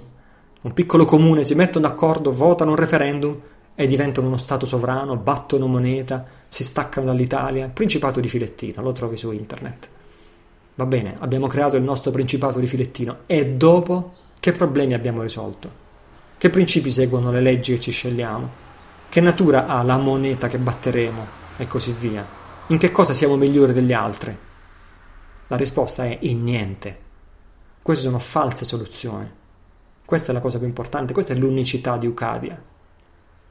Quindi tutto parte da cosa? Tutto inizia da cosa? Tutto inizia dall'individuo. Quindi tutto inizia da quel documento che ciascun individuo deve capire e deve firmare, perché è il documento che trasforma ogni individuo in sovrano. sovrano sul proprio corpo, sulla propria mente, sulla propria energia, sul proprio lavoro, sul proprio spirito, sul proprio talento e così via, perché è questo che ci stanno rubando o che ci hanno rubato. Ed è proprio a questo documento che si riferiva Franco Collins quando, dicevo un paio di episodi fa, mi ha detto se solo 5 persone in Italia firmassero questo documento, il destino del vostro paese sarebbe alterato per sempre. Questo documento esiste, in realtà è stato appena completato. Tutto quello di cui stiamo parlando si sta completando in questi giorni. E si intitola Will and Testament. Si basa sull'accettazione del trattato di un solo cielo, che è il terreno comune sul quale l'individuo sovrano si vuole incontrare con altri individui sovrani, altrimenti non serve a niente. Ed è di fatto un testamento questo will and testament è di fatto un testamento proprio come lo riconosce la legge italiana, firmare il proprio testamento che io lo posso fare fin tanto che sono ancora in vita, posso fare il mio testamento, scriverlo, firmarlo e affidare l'esecuzione di questo testamento quando io sarò morto a un esecutore testamentario. Solo che in questo caso faccio testamento e per mia espressa volontà affido l'esecuzione di questo testamento a un esecutore testamentario quando io sono ancora vivo.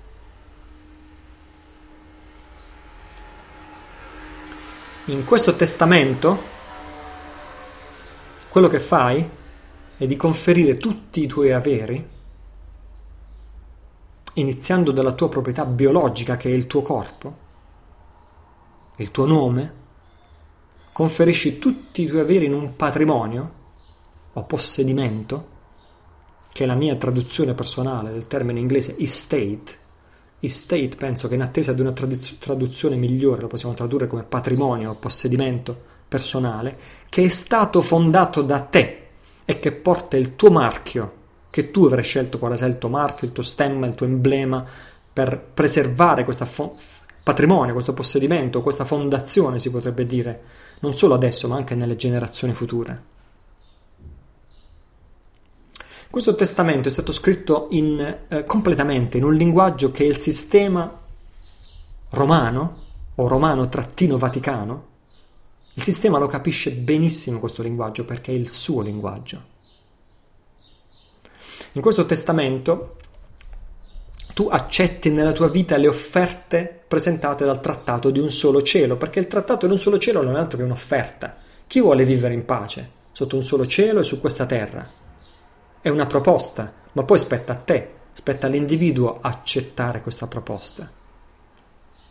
In questo testamento tu accetti solennemente questa proposta, accetti di portare questa proposta nella tua vita e di, di, di, di fare della tua vita uno strumento di questo trattato. Così facendo, conferendo tutti i tuoi averi in questo possedimento, rinunci a tutte le tue proprietà le conferisci in un patrimonio da te stesso fondato e decidi di vivere come ministro apostolico mendicante. Aspetta a scandalizzarti. Arriverò alla fine e tutto sarà più chiaro. Rinunci alle tue proprietà, decidi di vivere come ministro apostolico mendicante, dove ministro è come un ministro di culto, no? è come un ministro di culto, come un monaco e infatti, attenzione, questo è esattamente il linguaggio che noi stiamo usando, perché questo è esattamente quello che ha fatto la falsa cristianità. Con i francescani e i gesuiti fondati a Venezia, quindi loro capiscono benissimo questo linguaggio. Rinunci alle tue proprietà, decidi di vivere come ministro apostolico mendicante, nulla tenente, con la certezza che l'esecutore generale e custode del tuo patrimonio, da te fondato, si prenderà comunque cura dei tuoi bisogni materiali. E chi è l'esecutore generale del tuo patrimonio? Franco Collins? certamente no, certamente no. Come esecutore generale, tu nominerai all'interno del tuo testamento, nominerai te stesso Allora aspetta, aspetta, aspetta, aspetta. Come posso io essere al tempo stesso un mendicante apostolico, un ministro apostolico mendicante nulla tenente e poi essere l'esecutore generale del mio possedimento? Allora, attenzione, se per questo tu puoi essere molto, molto, molto, molto di più che solo questi due ruoli. In questa stessa vita il sistema romano ammette che tu possa avere diverse persone. Noi abbiamo diverse persone o diverse personalità in questa vita. Quando siamo minorenni siamo figli, diventiamo maggiorenni e diventiamo adulti. Superiamo l'esame di guida, prendiamo la patente, diventiamo un conducente. Ci sposiamo, diventiamo coniugati e, e, assumiamo altri diritti e doveri in quanto coniugati, abbiamo una nuova personalità, abbiamo la, pers- abbiamo la personalità di padre quando abbiamo figli, oppure abbiamo la personalità di impiegato sul lavoro, o di libero imprenditore, o di presidente di un'associazione, o di membro della tua chiesa. Quanti ruoli hai nella tua vita? Già ne adesso ne hai tantissimi. Allo stesso modo, in Ucadia, puoi essere imprenditore, creare un immenso valore per il mondo, non è che con un Cadia devi essere povero, nulla tenente e non puoi fare l'imprenditore. Al contrario, puoi fare l'imprenditore, puoi realizzare i tuoi talenti, puoi fare l'artista, puoi fare tutto quello che vuoi. Al tempo stesso puoi fare il coniuge, al tempo stesso puoi fare il padre, al tempo stesso puoi fare il membro della tua chiesa, al tempo stesso puoi fare il ministro apostolico mendicante di Ucadia e al tempo stesso puoi essere l'esecutore generale del tuo patrimonio. Questo testamento, ripeto, è scritto secondo le regole del sistema romano-vaticano, regole che loro capiscono benissimo, in modo tale da sottrarre tutto il tuo patrimonio alle rivendicazioni arbitrarie di soggetti terzi, incluso lo stato fittizio in cui sei nato e inclusa la oltraggiosa rivendicazione fatta da Papa Bonifacio VIII nella bolla papale Unam Sanctam Ecclesiam nel 1305 di cui ho parlato nell'episodio 8. Per favore, se non hai ascoltato l'episodio 8, vattelo a riascoltare perché è la base di tutto quello di cui stiamo parlando in questo particolare episodio. Ora, domanda. Non c'è un conflitto di interessi nel fatto che noi stessi, la persona, siamo sia ministro apostolico mendicante sia esecutore del nostro possedimento? Allora, risposta numero uno, nel fare questo tu hai incastrato il sistema, lo hai messo in un angolo, usando le sue stesse armi, in modo tale che loro non possono dirti più niente, perché nessuno può obbligare un esecutore testamentario a decidere cosa deve fare di quei beni di cui non è né proprietario né beneficiario, perché la legge è chiarissima, se tu sei esecutore testamentario non sei proprietario e non sei beneficiario. E se tu come mendicante, ministro apostolico mendicante hai rinunciato a tutto, non puoi essere proprietario di quel estate, di quella proprietà, di quel possedimento, di quel patrimonio che è a tutti gli effetti un trust avendolo conferito, non ne sei proprietario e non ne sei beneficiario. Hai incastrato il sistema, hai distrutto le sue armi, non può fare più niente contro di te. Se sei nulla tenente, sei nulla tenente, punto, non c'è più nulla che possono fare contro di te. Curioso questo, parlavo qualche eh, scambiavamo qualche email qualche giorno fa con Paolo Franceschetti, l'avvocato Franceschetti che sicuramente conosci e spero di avere quanto prima come ospite di questi podcast. Eh, adesso è in viaggio. E, ehm, e, ehm, Paolo mi diceva, da quello che ho capito io, fino a questo momento, le mie lunghe ricerche, c'è soltanto un modo in cui è possibile essere liberi. C'è soltanto un modo in cui è possibile fregare il sistema. Essere nulla tenenti lo diceva da avvocato in quel momento. Se sei nulla tenente, non possono farti niente, sei invulnerabile. Mi, eh, ho, ho, giudicato interessantissima questa risposta di Paolo Franceschetti, è geniale a suo modo e conferma quello di cui stiamo parlando. Se sei nulla tenente, sei nulla tenente, punto e basta. Sei libero. E questa è la risposta numero uno. La risposta numero due a questo cosiddetto conflitto di interessi è che è proprio questo il compito, la sfida di ciascun membro di Ucadia, cioè diventare persone competenti, diventare persone congruenti, cioè coerenti in questo duplice ruolo, perché avrai due ruoli oltre a tutti gli altri che hai nella tua vita. Avrai il ruolo di ministro apostolico mendicante. Aiuterai a portare la visione di Ucadia nel mondo. Indosserai sempre questa veste, avrai sempre questo ruolo quando hai a che fare con le autorità, sempre. Quando hai a che fare con qualsiasi autorità di qualsiasi istituzione fittizia appartenente al sistema romano vaticano, tu vestirai i panni del mendicante apostolico, del ministro, lo sbaglio sempre, del ministro apostolico mendicante. Da una parte. Dall'altra parte devi diventare competente nel tuo ruolo di esecutore. Quando vesterai i panni dell'esecutore? Quando amministri le faccende della tua vita, della tua vita materiale, della tua famiglia, quando dovrai muovere soldi, prelevare e versare dal conto corrente bancario, eccetera, eccetera, eccetera, dovrai agire come l'esecutore. Ora qualcuno ha domandato a Franco Collins, non sarebbe meglio che due amici si mettono d'accordo, cioè diventiamo io e te, entrambi ministri apostolici mendicanti, firmiamo will and testament, il nostro testamento, però ci mettiamo d'accordo, io sono esecutore del tuo patrimonio e tu sei esecutore del mio patrimonio. A questo punto il sistema è proprio messo a terra, ha zero appigli, non può più dire niente, non c'è nessuno che possa fare niente per, per, per nessun appiglio per il sistema, per incastrarti in qualche modo. Allora, la risposta di Franco Collins, questo era una, un audio, un audioprogramma che Franco Collins fa ogni mercoledì sera nella sua risposta ha detto sì, lo puoi fare tranquillamente, ma perché piegarsi a dover ricorrere a stratagemmi quando il diritto ti consente di fare questo con onore? Quindi siamo arrivati a questo, siamo arrivati all'individuo, come dicevo, questo è l'inizio del processo, è il processo del costruire una nuova società senza aspettare che crolli la vecchia e senza combattere la vecchia, che è uno spreco di energia enorme. Continuiamo con questo processo. Tutto inizia dall'individuo. Tutto inizia con la riconquista della competenza e della sovranità da parte dell'individuo. Ora, tutto questo, ripeto, sta avvenendo adesso. L'ultima versione del testamento è stata pubblicata appena due settimane fa, cioè nella stessa settimana in cui me ne ha parlato Franco Collins. Ci sono alle spalle 25 anni di lavoro sui principi, sui valori e sul diritto ed è proprio adesso, letteralmente in questi giorni, che tutti i frutti di questo lavoro stanno maturando nel passaggio a un'azione concreta.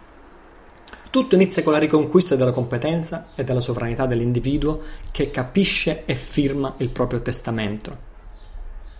Ecco perché tutto parte dall'individuo, in Ucadia non c'è spazio per perdite di tempo, rivoluzioni, anarchia, tafferugli nelle piazze con la polizia, eccetera, eccetera, eccetera, che sappiamo già dove va a finire.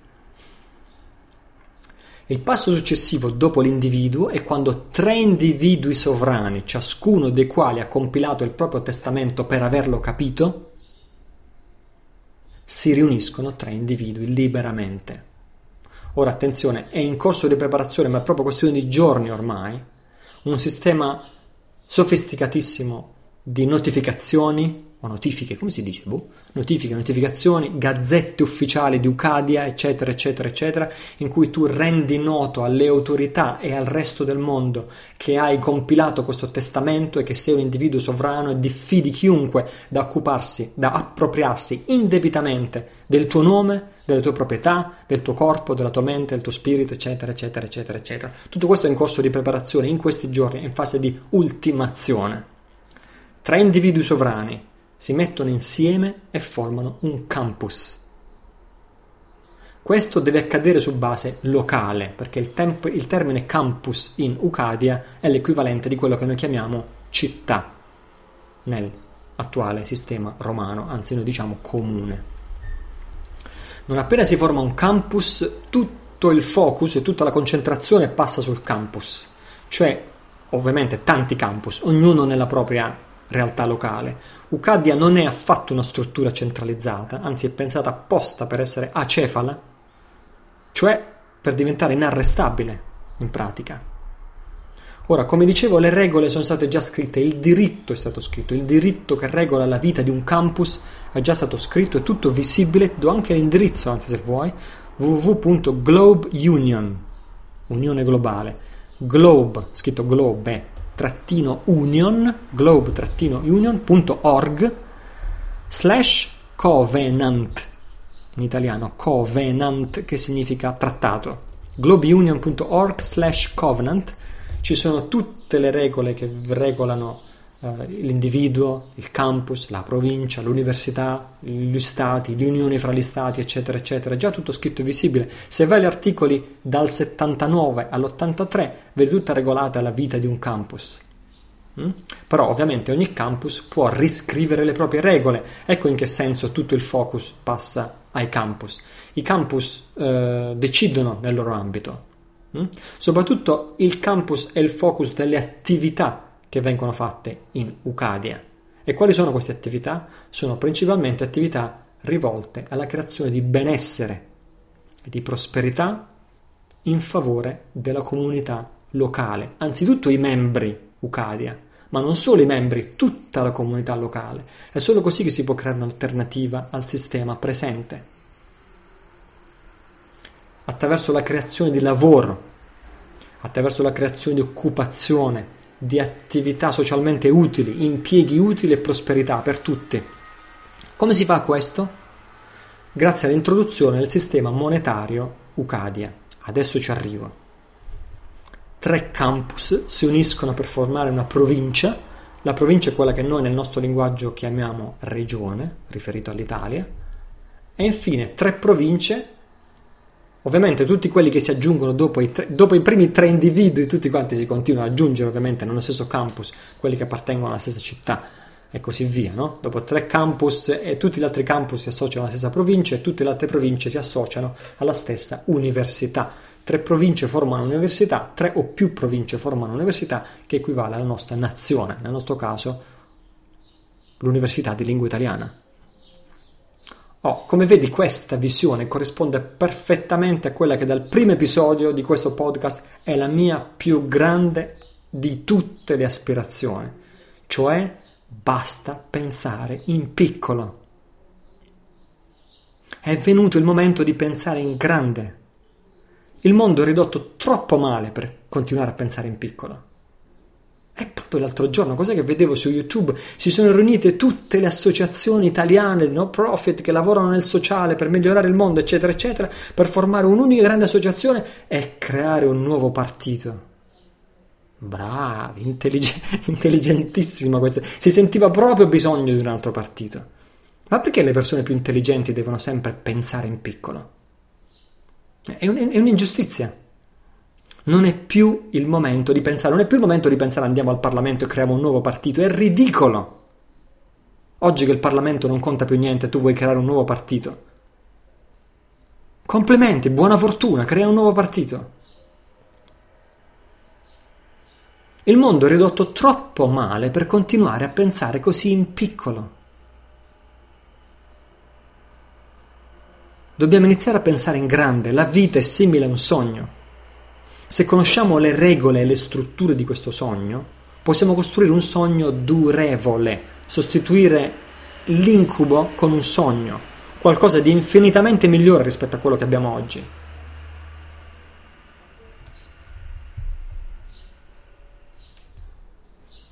Passiamo al denaro. Il denaro in Ucadia, perché il problema del, che abbiamo oggi, il problema del denaro, il problema della nostra società, il cuore del nostro problema, è creato dal sistema romano-vaticano. Questo l'ho interamente spiegato nell'episodio 8. Per favore vattelo a riascoltare o ad ascoltare per la prima volta. L'episodio 8 è cruciale.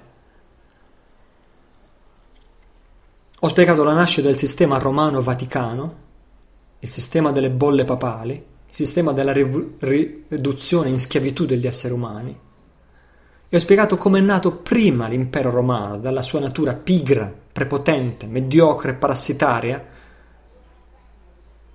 dove la priorità dell'impero romano è stato andare a nuova terra e proclamare proprie le terre e le risorse naturali del pianeta con una prepotenza e un'arroganza senza precedenti, perfino in luoghi dove non esisteva il concetto di proprietà della terra.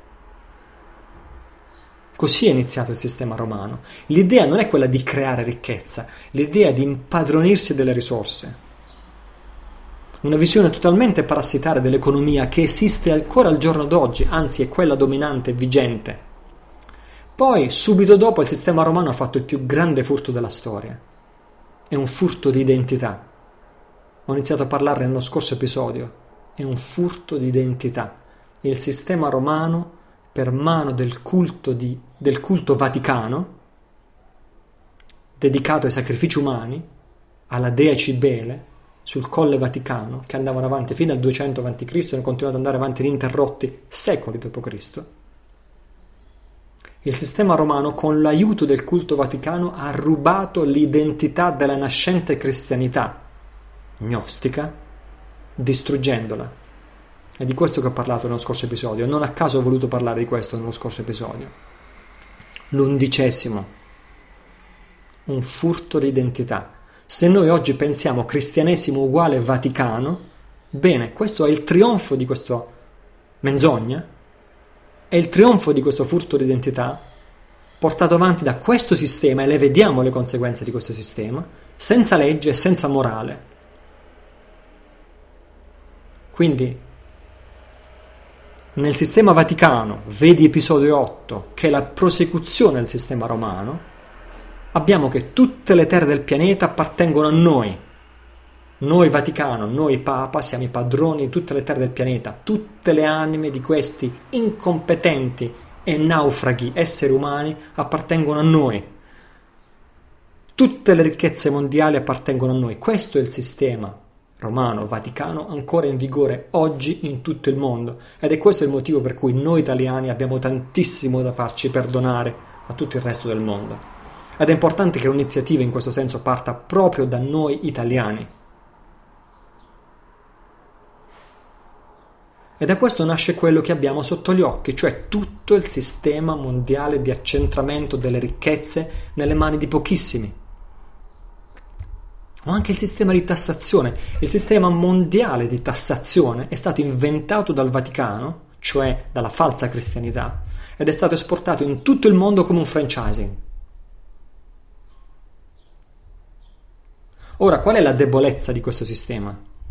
del sistema romano-vaticano in tutto il mondo e che da materialisti quali sono, perché questo sistema è il più materialista che esista sul pianeta, il più biecamente materialista, hanno pensato a monetizzare le risorse, ma non l'energia creata dagli uomini. Un materialista, una persona moralmente corrotta, come gli uomini che hanno fondato il sistema romano-vaticano, non riesce a capire l'energia, prodotta dagli esseri umani. Può capire soltanto impadronirsi delle risorse, impadronirsi della terra, impadronirsi dei fiumi, impadronirsi dei laghi, impadronirsi delle terre coltivabili, eccetera, eccetera. Con la conseguenza che le risorse sono state espropriate tutte e anzi sono vicine a esaurirsi. È per questo che il loro sistema sta crollando proprio adesso sotto i nostri occhi, perché non c'è più niente da fare quando hai parassitato tutto. La buona notizia che il nuovo sistema di Ucadia prenderà il sopravvento sul loro sistema parassitario senza che loro possano fare nulla. Perché il sistema monetario elaborato da Ucadia in 25 anni è basato sulla immediata trasformazione dell'energia, cioè dell'attività umana, in valuta. Ecco la grande differenza. Il denaro romano-vaticano è basato sulla depredazione delle risorse. Il denaro in Ucadia è basato sull'attività degli uomini. Ecco come funziona, in base a quello che io ho capito fino ad ora. Tutto parte dai campus. Tre o più persone si mettono insieme a livello locale e formano un campus. Il sistema monetario si basa su criteri oggettivi che sono gestiti con l'aiuto di un software, non è manipolato dalla avidità degli uomini. Cosa succede? Quando più persone si mettono insieme e lavorano per qualsiasi cosa, produttiva e utile, producono automaticamente denaro.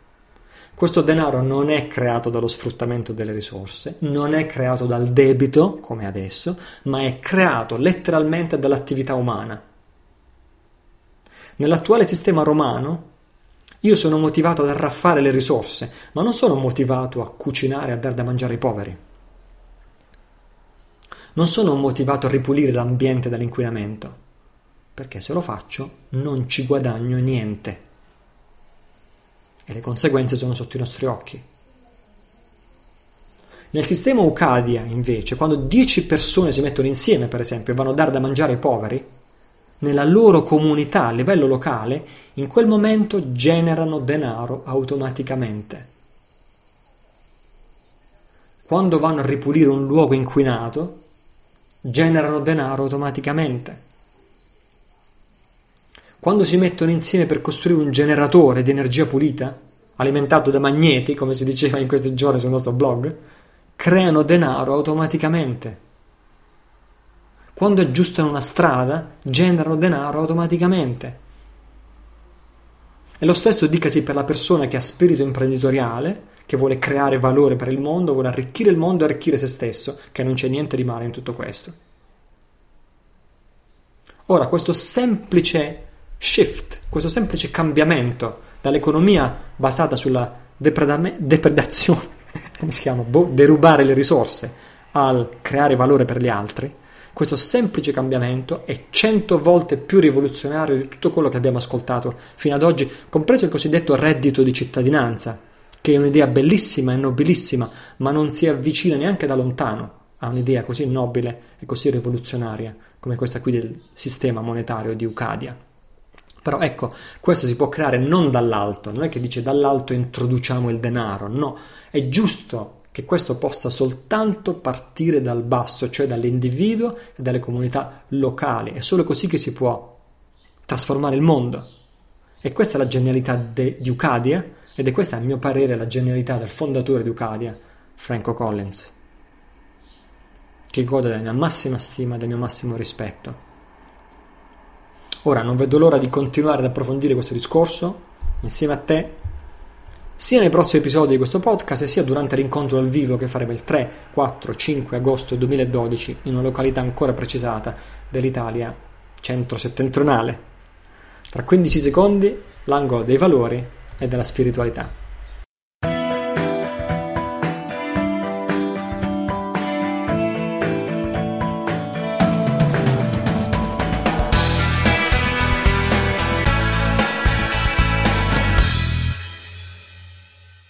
Bene, questa settimana voglio farti ascoltare un altro spezzone della registrazione di un corso di meditazione che ho tenuto nel 2008, quattro anni fa. E, ehm, l'argomento è sempre la generosità, potremmo richiamarlo, potremmo chiamarlo riflessioni sparse sulla generosità.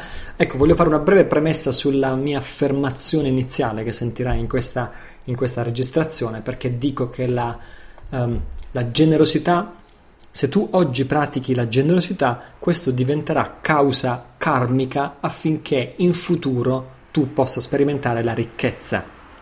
Ora, ok? Quindi essere generoso oggi per sperimentare prosperità in futuro. Cioè la generosità è causa karmica di ricchezza. Ora, già siccome già sento le persone che iniziano a dire ah così, colà, iniziano a lamentarsi, voglio, voglio precisare che questi insegnamenti non sono fatti per essere presi in senso letterale, sono metafore. Sono, eh, eh, eh, tutti mi hanno fatto i complimenti quando ho parlato delle, delle, due verità in alcuni episodi fa, la verità assoluta e la verità relativa. Ecco bene, questa è la verità relativa, quella che ci serve a migliorare, serve solo a motivarci a migliorare. Um, ripeto, tutti mi hanno fatto i complimenti, però quando siamo andati a parlare di dottrine, guai a chi tocca la mia dottrina, no? C'è chi si è offeso, perché allora la mia dottrina, la mia di Italo Cillo, quella di cui ti sto parlando, la generosità è relativa, come tutte le dottrine, però almeno è consapevole di esserlo, ok? Usiamo delle spiegazioni non perché sono assolutamente vere, ma perché sono utili a migliorare noi stessi, a migliorare il mondo e essere di beneficio agli altri. In altre parole, tutte le nostre dottrine sono sempre metafore, anche quelle della scorsa puntata. Quanti di voi hanno capito che quando parlavo di arconti, quando parlavo di eh, eh, la creazione sorge da un'esplosione di luce, sono metafore.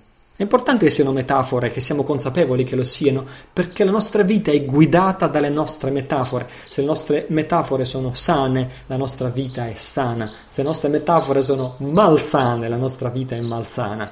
Allora qualcuno mi ha chiesto, ma Italo, com'è possibile che tu, Italo, che tu buddista, ci vieni a parlare degli arconti e del, della nascita del mondo con l'esplosione di luce, eccetera, eccetera. Non dovresti credere a cose diverse. È ovvio che io da buddista...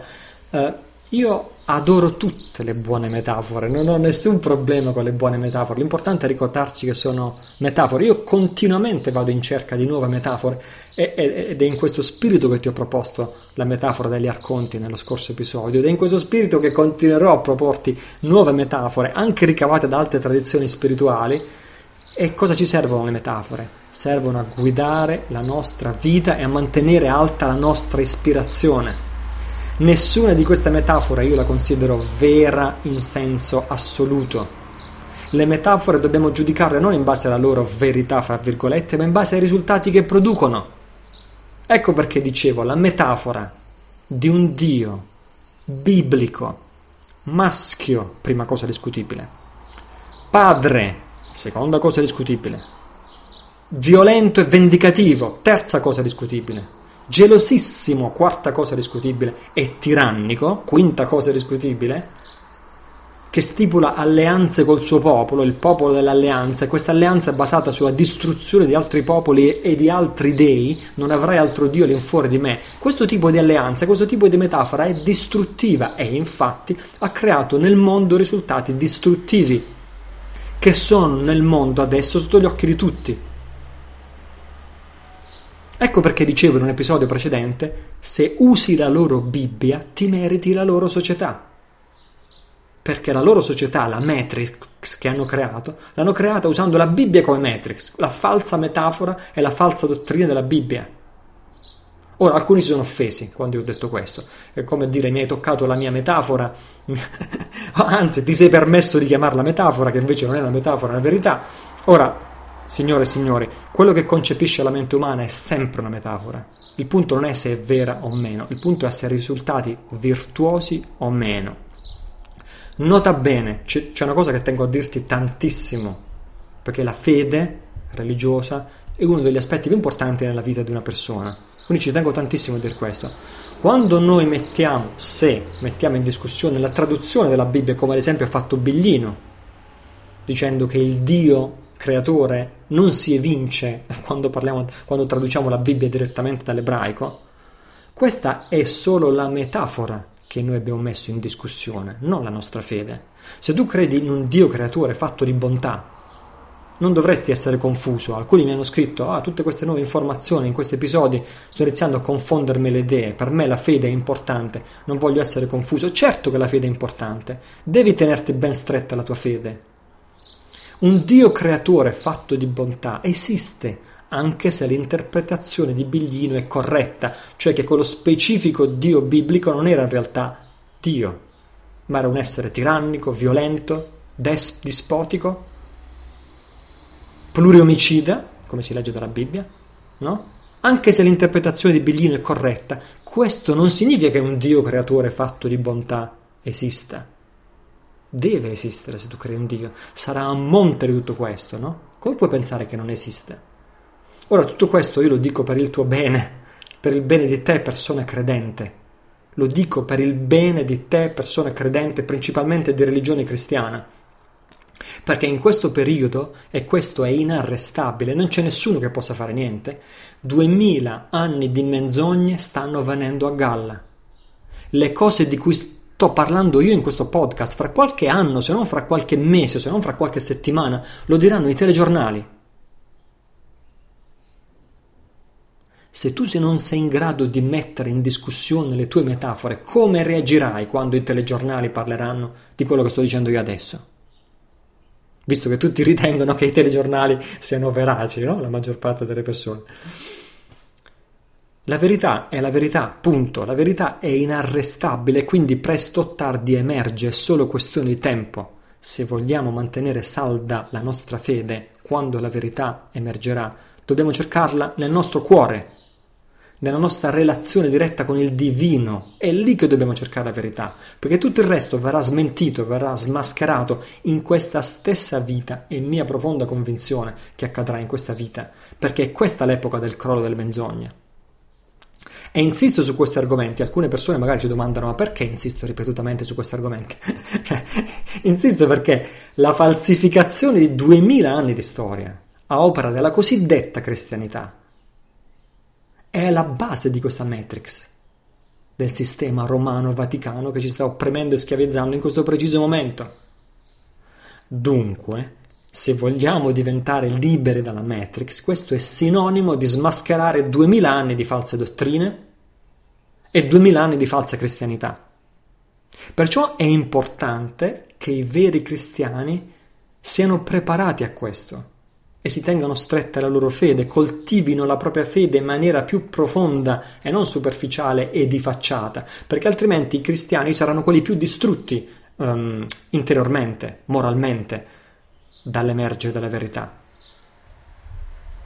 Quindi, per questo ti ricordo, tutte le affermazioni umane sono relative, anzi guarda, torno proprio all'argomento di questo, così chiudo la divagazione, tornando a questa um, registrazione che voglio farti ascoltare. Tutte le affermazioni umane sono relative. Tutte le affermazioni umane sono metafore che servono. Se tu mi dici sì, va bene, ma quella scrittura sacra non è umana. Va bene, allora, va bene, allora cambiamo discorso. Se tu vuoi pensare che quella scrittura sacra non è umana, aspetto che cambierai idea e ne riparleremo fra qualche anno. Ok? Però diciamo, tutte le affermazioni umane sono relative. Sono metafore che servono a uno scopo. Lo scopo di ogni metafora deve essere quello di migliorare noi stessi, migliorare il mondo ed essere di beneficio agli altri. In questa registrazione che stai per ascoltare, eh, ti parlo di questa metafora, cioè che la generosità è causa karmica di ricchezza futura.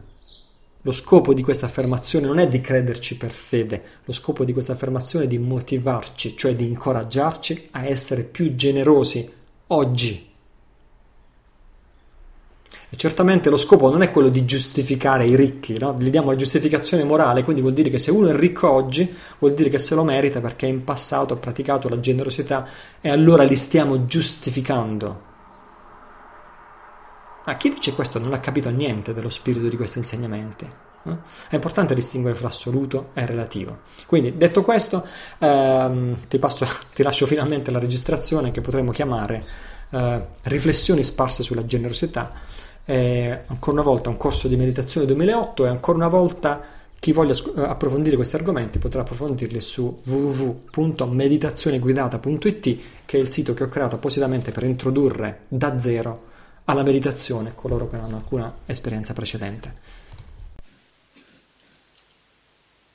Nell'insegnamento buddista sul karma, e questo appartiene anche al piccolo veicolo, al Theravada, no?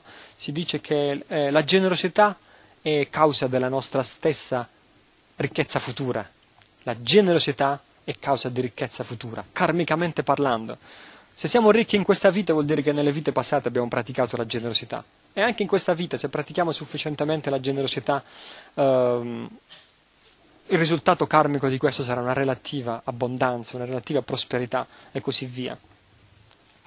Ehm, questo è, è, abbastanza confermato. Oh, nella mia esperienza mh, mm, mi è facile vedere persone prospere che conosco direttamente o indirettamente che in un modo, cioè, ovviamente c'è l'archetipo del zio Paperone avaro che nuota nell'oro e si, att- e si, attacca alle sue cose e non le divide con nessuno, ma questo è più che altro un, ar- un, archetipo, una fantasia. Nella mia esperienza o nella vostra esperienza, non so se è confermata anche per voi, è facile vedere persone eh, che non hanno mai avuto in vita loro mm, problemi economici e sono le, fra le persone più generose che io abbia conosciuto, che veramente si fanno in quattro per le altre, tutto quello che hanno lo dividono senza pensarci due volte. Solitamente c'è una parzialità in questo, ma perché siamo esseri eh, ordinari, non illuminati, quindi c'è una parzialità in questo. Quindi le persone aiutano i loro amici o aiutano le persone che gli sono simpatiche, aiutano i loro parenti, no? quindi dividono con i loro parenti, però nel loro ambito ravvicinato, quindi con questa parzialità, no? nel loro ambito ravvicinato quello che hanno lo dividono, sono sempre pronti a aiutare gli altri e così via. Quindi esiste questo fondamentale eh, senso di generosità nel continuum mentale di una persona prospera, di una persona benestante. E quindi queste due cose sono abbastanza eh, collegate. D'altra parte, eh, psicologicamente parlando, è abbastanza ovvio, quando noi doniamo, no? Eh, le, non è che solo le azioni scaturiscono dalla nostra mente, anche il contrario è vero. Le azioni nutrono la nostra mente, come un percorso di feedback continuo. No? Nostre, dalla qualità della nostra mente scaturiscono i nostri pensieri e le nostre azioni, ma anche dai nostri pensieri e dalle nostre azioni cambiano la qualità della nostra mente. No? Quindi il donare riempie la nostra mente di impressioni positive, iniziamo a pensare a noi stessi non più come una persona bisognosa o che entriamo nelle circostanze della vita come dal punto di vista dell'uomo povero che ha sempre timore, deve sempre chiedersi cosa se ho abbastanza o se questo va bene o se questo mi creerà problemi e così via, ma entriamo nella vita, entriamo nel mondo dal punto di vista dell'uomo ricco, di quello che ha sempre qualcosa da dividere con gli altri, non importa quanto poco o quanto tanto abbia da condividere con gli altri. Mm? Um, quanto, quanto abbiamo da condividere con gli altri, questo è anche un vantaggio della uh, pratica della generosità. Non importa veramente quanto materialmente, concretamente abbiamo da condividere con gli altri. Uh, se abbiamo poco possiamo condividere poco, se non abbiamo niente possiamo condividere i nostri buoni pensieri, possiamo condividere le preghiere, possiamo condividere i nostri auguri, i nostri auspici di felicità per gli altri. Uh, non importa quanto poco o quanto tanto siamo in grado di condividere, il fatto che noi siamo portati a condividere, desideriamo condividere con gli altri e abbiamo una buona motivazione nel farlo. Queste sono veramente le due cose più importanti. Hm? Il desiderio di condividere, la buona motivazione nel farlo sono la cosa più importante.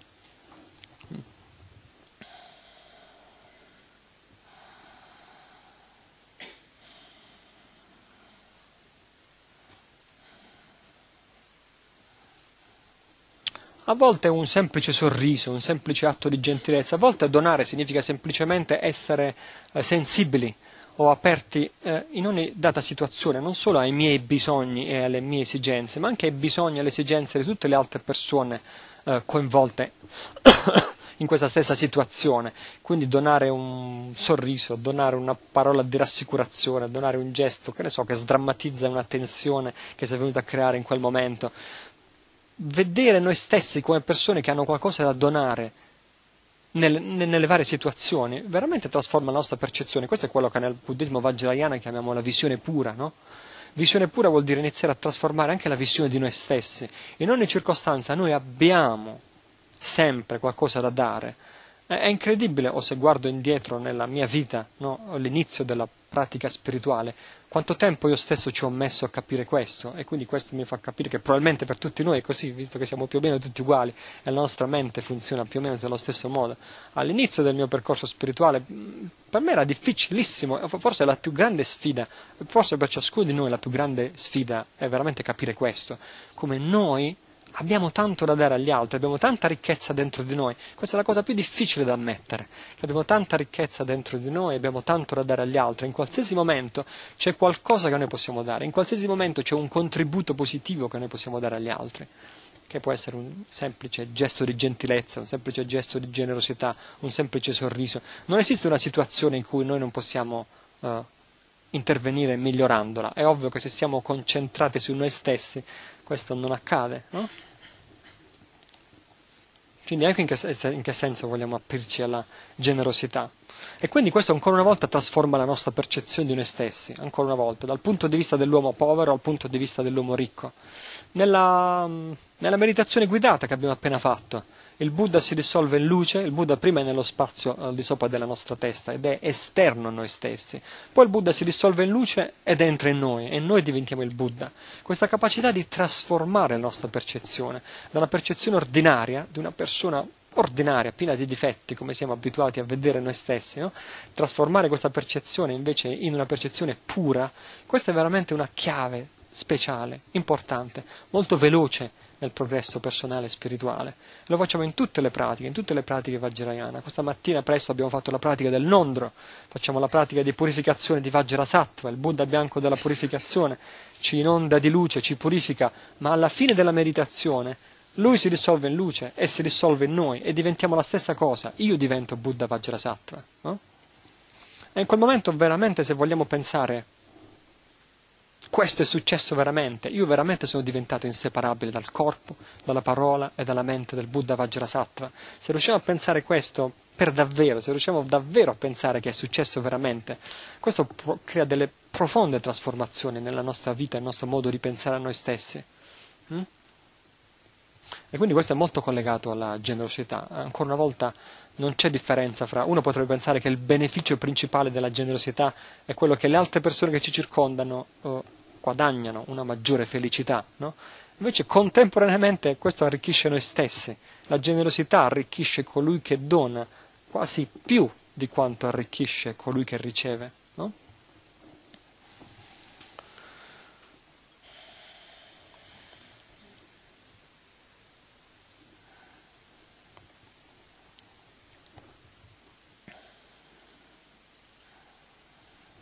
Ancora una volta eh, la generosità è sicuramente l'antidoto principale dell'attaccamento.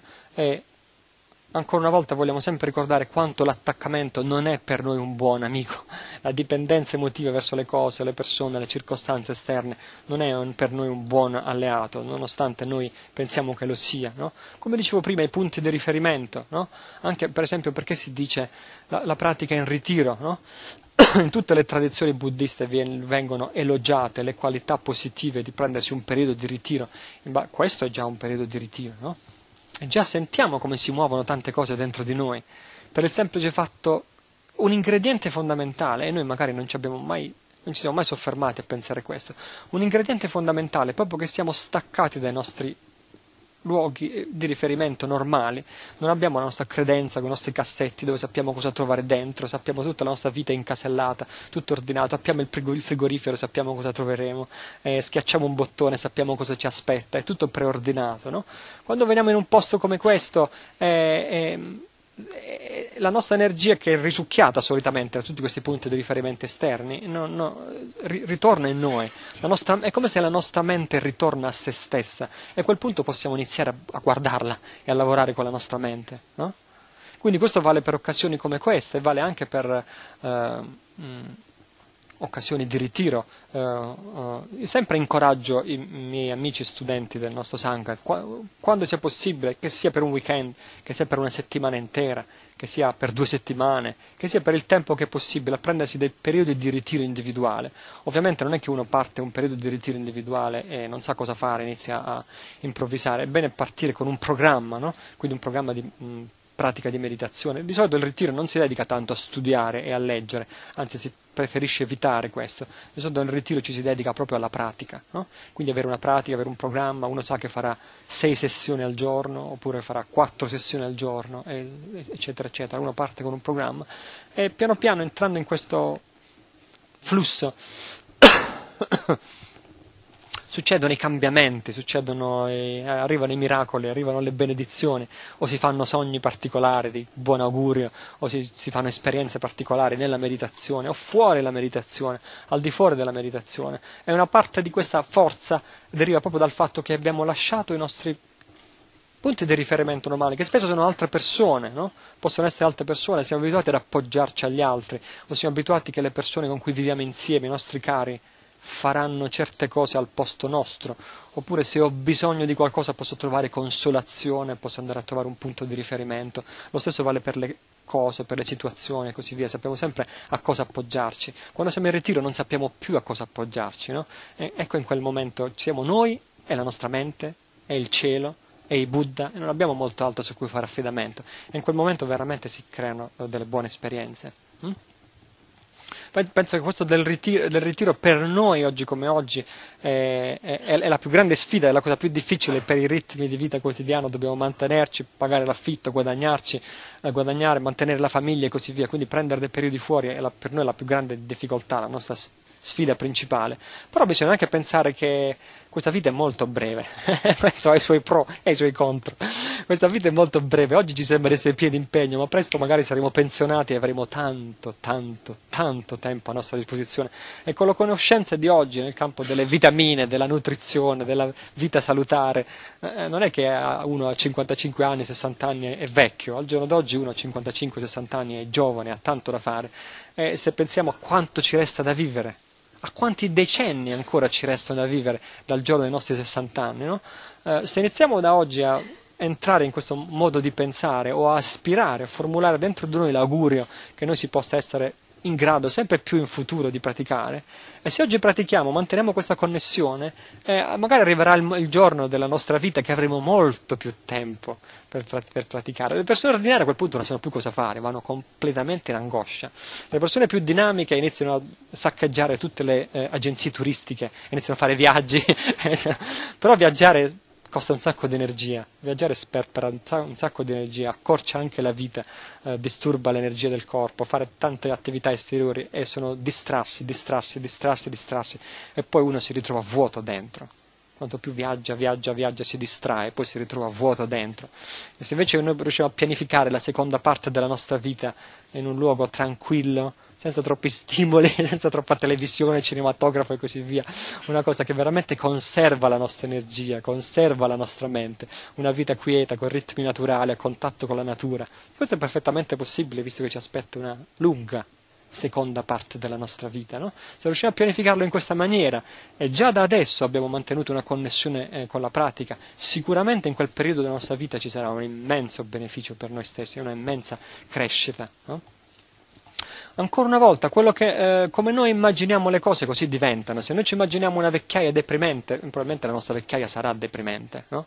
Se noi immaginiamo la nostra vecchiaia, diciamo la parte finale della nostra vita, come un, ricca, piena di opportunità, opportunità di miglioramento, eh, così sarà per noi. No?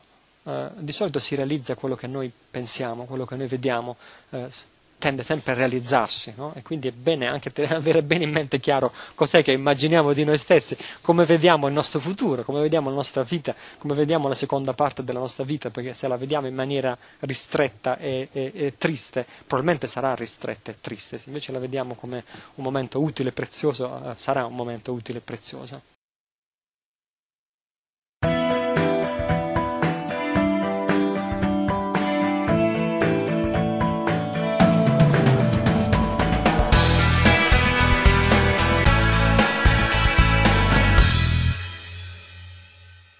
Così siamo arrivati alle risorse consigliate di questa settimana. Ti ricordo che le risorse consigliate le trovi sempre sotto lì al pulsante dove scarichi questi audio.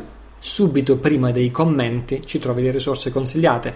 Il primo eh, che troverai è il PDF, il documento, origina- il documento di accettazione accettazione condizionata del debito con cui il nostro Andrea ha contestato il debito ehm, eh, ha contestato il debito che gli veniva contestato dalla banca relativo a un eh, fido, fido bancario, affidamento bancario. E quindi lo trovi qui, eh, vedi se e come riesci a, a trarne utilità.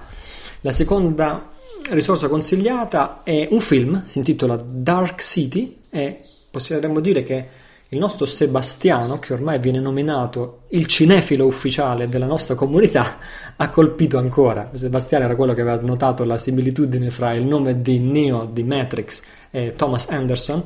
Eh, stavolta ci ha consigliato sulle pagine del nostro blog un film chiamato Dark City che esemplifica perfettamente il discorso sugli arconti, cioè i gestori segreti della Matrix che abbiamo fatto nello scorso episodio.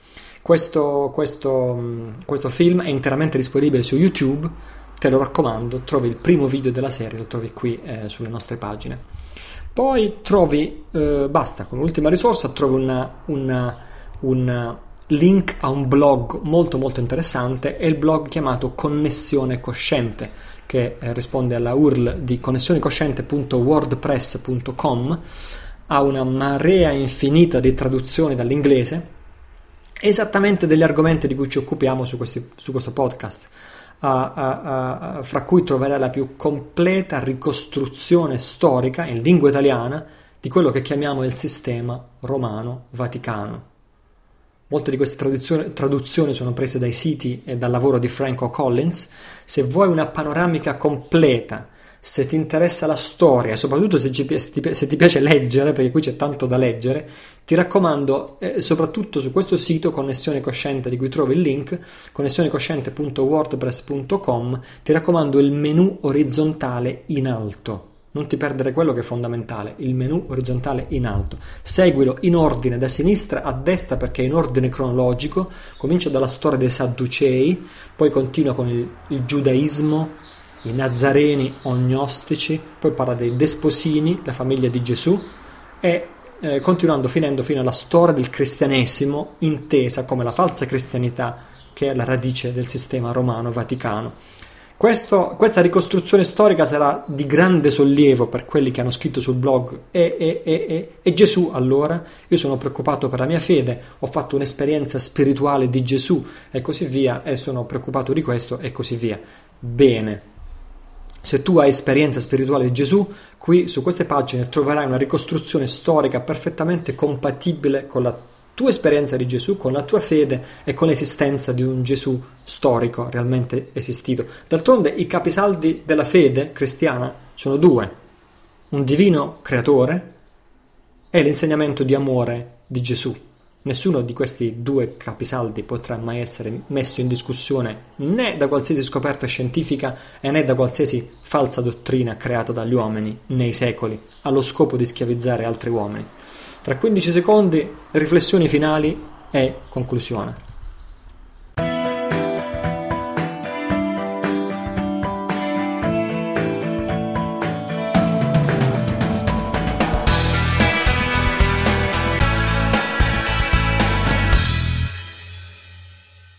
Così concludiamo con un commento sul blog, che è uno degli ultimi commenti arrivati in ordine di tempo.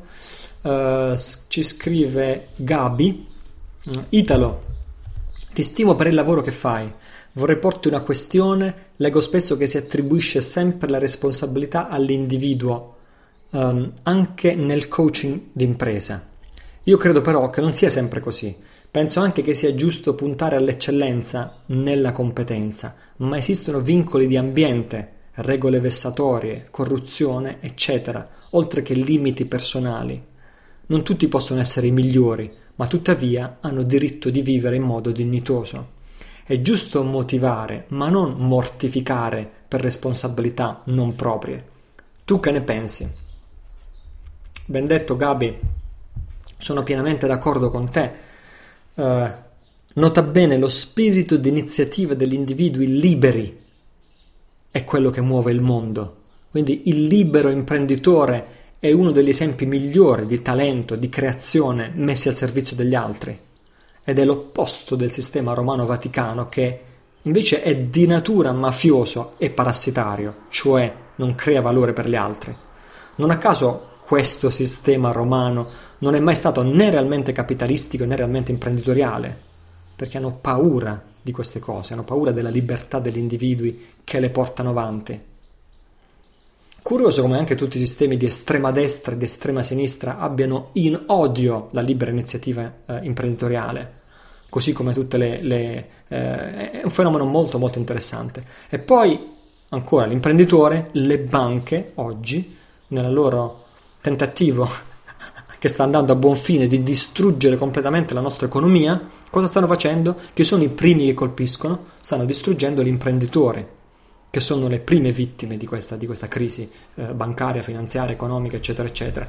Poi eh, eh, la gente vuole il posto di lavoro, vuole il diritto al lavoro, vogliono il pieno impiego, la piena occupazione, ma chi offrirebbe posti di lavoro se non ci fossero gli imprenditori a creare valore per gli altri? Quindi la libera iniziativa individuale è alla base della salute di una società. Per questa ragione 10 lode a coloro che promuovono la responsabilità e la libera iniziativa eh, individuale, come dici tu, come parte di un programma di sviluppo sia personale e sia professionale. C'è bisogno di più persone liberi, libere e intraprendenti. Quindi tu dici eh, eh, ehm, aumentare le responsabilità, certo dici Um, uh, aspetta, dici è giusto motivare, ma non mortificare per responsabilità non proprie. Ecco, l'idea di questo coaching, che si chiama coach d'impresa, è ridurre sempre più quelle che tu definisci responsabilità non proprie. Capisci? Questa è l'idea. Renderti conto invece che sempre più aspetti della tua esperienza sono in realtà responsabilità tue. E quando tu capisci che sono in realtà responsabilità tue, e non non proprie, è allora che tu le puoi cambiare. Mm? Questo è molto importante, questa espansione della consapevolezza. Quindi in questo senso il lavoro di questi eh, che, che, tu definisci di coaching per me è incondizionatamente positivo perché aiuta a migliorare gli individui e aiuta a migliorare il mondo. Ora, detto questo, l'altra faccia della medaglia è quella che tu suggerisci, cioè la solidarietà fra gli esseri umani eh, il fatto che ognuno di noi deve dare del proprio meglio per progredire non significa che chi non riesce a progredire debba essere lasciato indietro. Questo, fra l'altro, è uno dei motivi principali che mi spinge a fare questo podcast, dal punto di vista proprio strettamente personale. Quindi grazie della tua precisione, eh, della tua precisazione e del tuo intervento, Gabi. Questo episodio, dodicesimo episodio, eh, volge al termine anche questo per mantenerti collegato di qualsiasi novità, eh, non mancare di iscriverti alla mailing list, è importantissimo, trovi il form di iscrizione subito, il, subito sotto il pulsante da cui scarichi ogni episodio.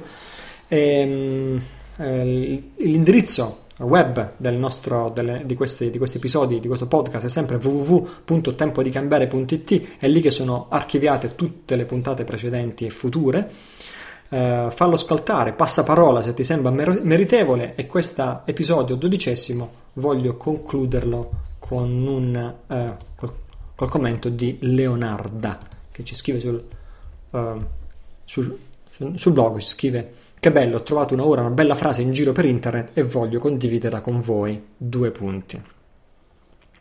Il risveglio di un'umanità è quando ogni singolo individuo abbatte il potere che esercita su di lui l'esteriorità del mondo.